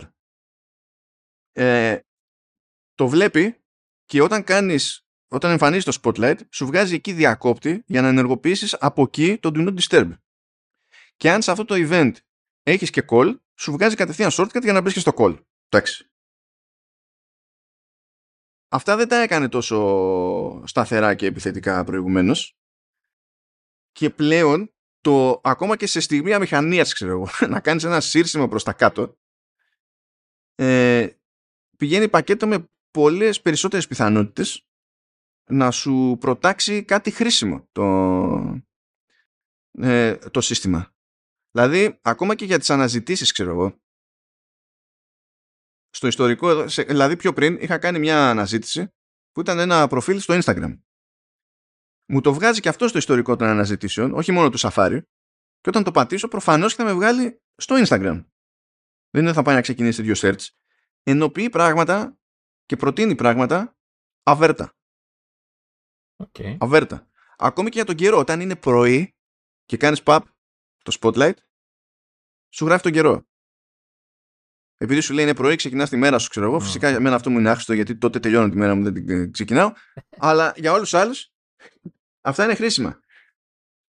Και προτείνω, όταν θα έρθει η ώρα και θα hostηθείτε εκεί πέρα σε iOS 17, να δίνετε λίγη βάση παραπάνω στο spotlight, διότι και πριν προφανώς σας βοηθούσε να αναζητήσετε πράγματα στο σύστημα και τα λοιπά, αλλά τώρα προτείνει πιο συχνά πράγματα και πιστεύω ότι δεν είναι ότι θα διαλέξει πάντα κάτι super duper χρήσιμο. Π.χ. το τι ήμουνα στο Notes δεν σημαίνει ότι αμέσως μετά έχω καπάκι όρεξη να φτιάξω ένα νέο Note. Έτσι, ξέρεις. Αυτό είναι λίγο σαν αποτυχημένη διαφήμιση στο web. Αλλά πιο συχνά βγάζει κάτι χρήσιμο σαν πρόταση πλέον. Πάντως εγώ να σου έλεγα, όταν έλεγα για πλούσια αποτελέσματα στο Spotlight, νόμιζα ότι θα σου πετάνε τον Elon Musk κάπου σε μια φωτογραφία για να γίνονται πιο πλούσια τα αποτελέσματα αυτόματα. Είναι ακόμα πλούσιος αυτός, δεν έχει καταποντιστεί η πλουσία του έτσι όπως έχει. Έχει ακόμα, έχει λεφτά αυτός. Έχει, μπορεί το παιδί, μπορεί. Και το άλλο εξτραδάκι. Λοιπόν, νομίζω κάτι έλεγε. Έχω δύο εξτραδάκια ακόμη. Κάτι έλεγε ότι σε αυτή την έκδοση στο Weather θα σου δείχνει πιο fancy εφέ, νομίζω, αν θυμάμαι καλά. Πιο fancy εφέ με τα καιρικά φαινόμενα κτλ. Και αυτό ισχύει διπλά, έτσι, και βάλεις home screen για τον καιρό που αλλάζει με την πάροδο της ημέρας. Και περνάω πάρα πολύ καλά σήμερα με τις καταιγίδες, γιατί κάθε φορά που τσεκάρω το τηλέφωνό μου και ανάβει η οθόνη, μου δείχνει βροχή να πέφτει και βάράει και ένα κεραυνό. Καλά, τα κάνει και παλιά αυτά. Απλά δεν ξέρω αν έχει αλλάξει το animation. Είναι πιο εντυπωσιακό. Νομίζω, έχω την εντύπωση ότι είναι πιο fancy τα animations. Που κάτι τέτοιο είχε πει από ένα chipset και μετά, ας πούμε, ότι θα πειράζει τα animations. Δεν τρέχει νερό το κινητό σου τώρα που βρέχει. Να. Όχι, ευτυχώς. Αν και υποτίθεται ότι έχει αδιαβροχοποίηση, ελπίζω. Οκ. Okay. Και ένα πράγμα που δοκίμασα με τη μία και δεν θα το ξαναλλάξω ποτέ. Είναι μια επιλογή που για κάποιο λόγο είναι στο accessibility. Την είχαμε αναφέρει και αυτή, αλλά δεν ήξερα πώς θα είναι στην πράξη. Όλες οι καλές επιλογές στο accessibility είναι. Ναι. Είναι για την πιο γρήγορη απόκριση των haptics. Από τότε που έκοψε το 3D Touch και το γύρισε σε παρατεταμένο πάτημα, μία από τις διαφορές ήταν ότι επειδή δεν είχε κάποια λύση στο hardware, στην οθόνη, που πριν έπιανε τη διαφορά στην πίεση, και αν πίεζες παραπάνω, το σύστημα ήταν σίγουρο ότι εννοούσες κάτι άλλο από την απλή πίεση. Οπότε αντιδρούσε άμεσα. Όταν το γυρίσαμε όμως σε άλλες οθόνες που δεν είχαν αυτή τη δυνατότητα και η εναλλακτική ήταν το παρατεταμένο πάτημα, ως, ας το πούμε, δεξί κλικ στο σύστημα, η απόκριση ήταν πιο αργή, γιατί θέλει να σιγουρευτεί ότι το εννοείς το παρατεταμένο πάτημα αυτού του τύπου, τέλος πάντων. Τώρα με την επιλογή για γρηγορότερη απόκριση στα haptics, στην ουσία αντιδρά πιο γρήγορα και έρχεται πάνω κάτω στην ταχύτητα απόκρισης που είχε με τις οθόνες που υποστήριζαν 3D Touch. Μάλιστα. Και το έβαλα αυτό στην πράξη για να δω, ξέρεις, αν θα χρειαστεί ιδιαίτερη συνήθεια, αν θα μπερδεύομαι, επειδή έχω συνηθίσει τους χρονισμούς τους άλλους κτλ. Και το συνήθισα μπαμ και προφανώς δεν έχω κανένα παράπονο, όπου φτάνω πάντα πιο γρήγορα και που θέλω.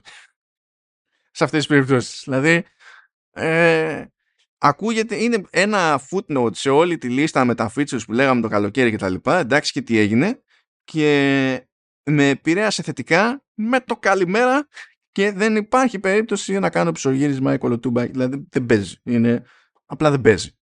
έχω την ψευδαίσθηση, ενώ δεν, αυτό από άψη διαθέσιμων πόρων προφανώς και δεν ισχύει, έχω την ψευδαίσθηση ότι είναι πιο γρήγορο το τηλέφωνο μου, μόνο και μόνο από αυτό. Ναι, ναι. Το οποίο όντως δεν παίζει. Αυτά έχω σαν πρώτα, έτσι, που είναι εκεί χαριτωμένιες. Προφανώς και υπάρχουν περισσότερα πράγματα, υπάρχουν τα widgets που είναι interactive, υπάρχουν και έτσι. Αλλά ήθελα να πιάσω κάτι τέτοια ύποπτα, ρε παιδί μου. Τα widgets είναι πιο δύσκολο. Τα widgets είναι ok όμως, είναι όντως interactive. Να με. Η πλάκα είναι ότι εκεί ζορίζομαι να τα συνηθίσω. Έχω συνηθίσει τόσο πολύ να μην είναι. Ναι, ναι, ναι. Που έχω widget για το music. Και εκεί που έχω σταματήσει τη μουσική, μπορώ να πατήσω το κουμπάκι και να συνεχίσει. Και ξεχνιέμαι και ανοίγω την εφαρμογή music ή το πλαίσιο στο lock screen, ας πούμε, για να ξαναπατήσω play. Ενώ είναι μέσα στη μάπα μου. Εκεί χρειάζεται λίγη συνήθεια. Πιστεύω. Για μένα τουλάχιστον. Έτσι μου έκατσε. Δεν πιστεύεις ότι θα λειτουργήσει, παιδί μου. Ναι, κάπως έτσι. Λοιπόν, και να κάνω ένα κύκλο έτσι σε κάτι άσχετο, να επιστρέψω, το οποίο έπρεπε να είχα πει στην αρχή, το ξέχασα τελείως, αλλά λέω να μην το αφήσω. Τρέχει πάλι πρόμο Apple TV Plus για όσους έχουν Smart TV της LG και πιάνει και τη χώρα μας. Είχε ξεκινήσει νωρίτερα στην Αμερική, είχα ρωτήσει την LG αν παίζει για μας, είχαν πει αυτό είναι πρόμο για Αμερική, δεν έχουμε εμείς κάτι νεότερο, και πέρασε ένα διάστημα και τώρα έχουμε νεότερο. Λέει λοιπόν ότι όσοι έχουν 4K ή 8K LG Smart TVs από 2018 και μετά μπορούν να κάνουν δοκιμή 3 μηνών τσάμπα μέσα από την εφαρμογή Apple TV και μπορούν να ενεργοποιήσουν τη δοκιμή αυτή μεταξύ 31 Αυγούστου, τότε ξεκίνησε στην ουσία το πρόμο αυτό, έως και τις 12 Νοεμβρίου. Τώρα, είπαμε ότι ισχύει αυτό η Ελλαδάρα, εντάξει. Mm-hmm. Για νέους συνδρομητές του Apple TV Plus, μία προσφορά ανά τηλεόραση και Apple ID, οπότε είναι για τους νεόπες. Ναι, δεν είναι για μας που δεν έχουμε ούτε καν τηλεόραση, έτσι. Καλά, για μένα τα έχουμε πει, δεν είναι εντωμεταξύ ποτέ, γιατί πάντα εξαιρούνται οι συνδρομητές Apple One, πάντα. Δεν είναι ποτέ για μένα. Καμία φορά είναι για σένα, αυτή τη φορά δεν είναι ούτε για σένα. Οπότε δεν αισθάνομαι μόνος μου, καλά να πάθεις. Okay. Καλός άνθρωπος. Νεφλαράκι. Εντάξει. Και νομίζω ότι τελειώσαμε. Ναι. Εντάξει, το πιάσαμε το διωράκι περίπου. Εντάξει. Το πιάσαμε το διωράκι. Να δούμε τι θα πάθουμε την άλλη εβδομάδα. Τι θα πιάσουμε και τι θα πάθουμε.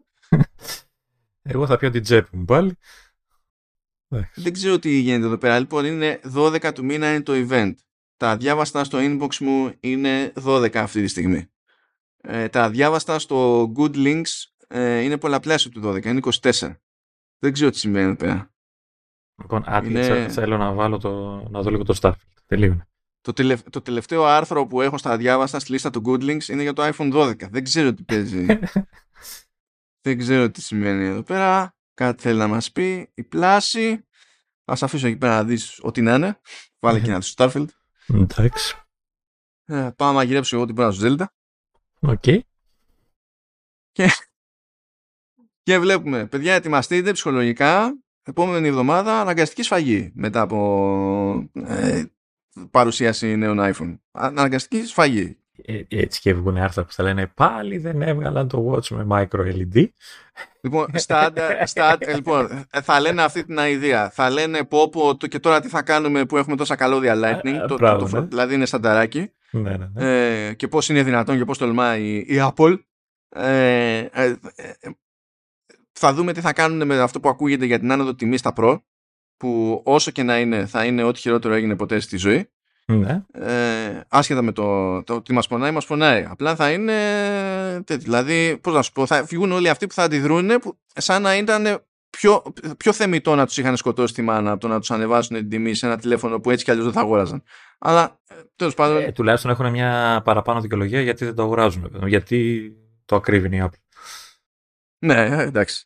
Λοιπόν, γέλαγα τώρα με τη φάση. Λοιπόν, κάνουμε με τον Γιώργο τον Τζόκα ένα podcast εδώ στο Halftone FM που λέγεται Μονόκερη σε μπαρ. Και εκεί πέρα έχουμε άχρηστη έως ατυχή πληροφορία ή και τα δύο ταυτόχρονα. Και απλά γελάμε με την πάρτι μας, max ένα δεκάλεπτο τη φορά. Και ηχογραφήσαμε μερικά μαζεμένα επεισόδια και ήταν σε κάποια φάση που ήθελε να υπολογίσει τέτοιο, να μετατρέψει μονάδες από ίντσες σε εκατοστά κτλ. Και του λέω, Γιώργο, άραξε τα κυβικά σου, έχω εδώ το spotlight, θα κάνω μια έτσι, θα μου το βγάλει κατευθείαν.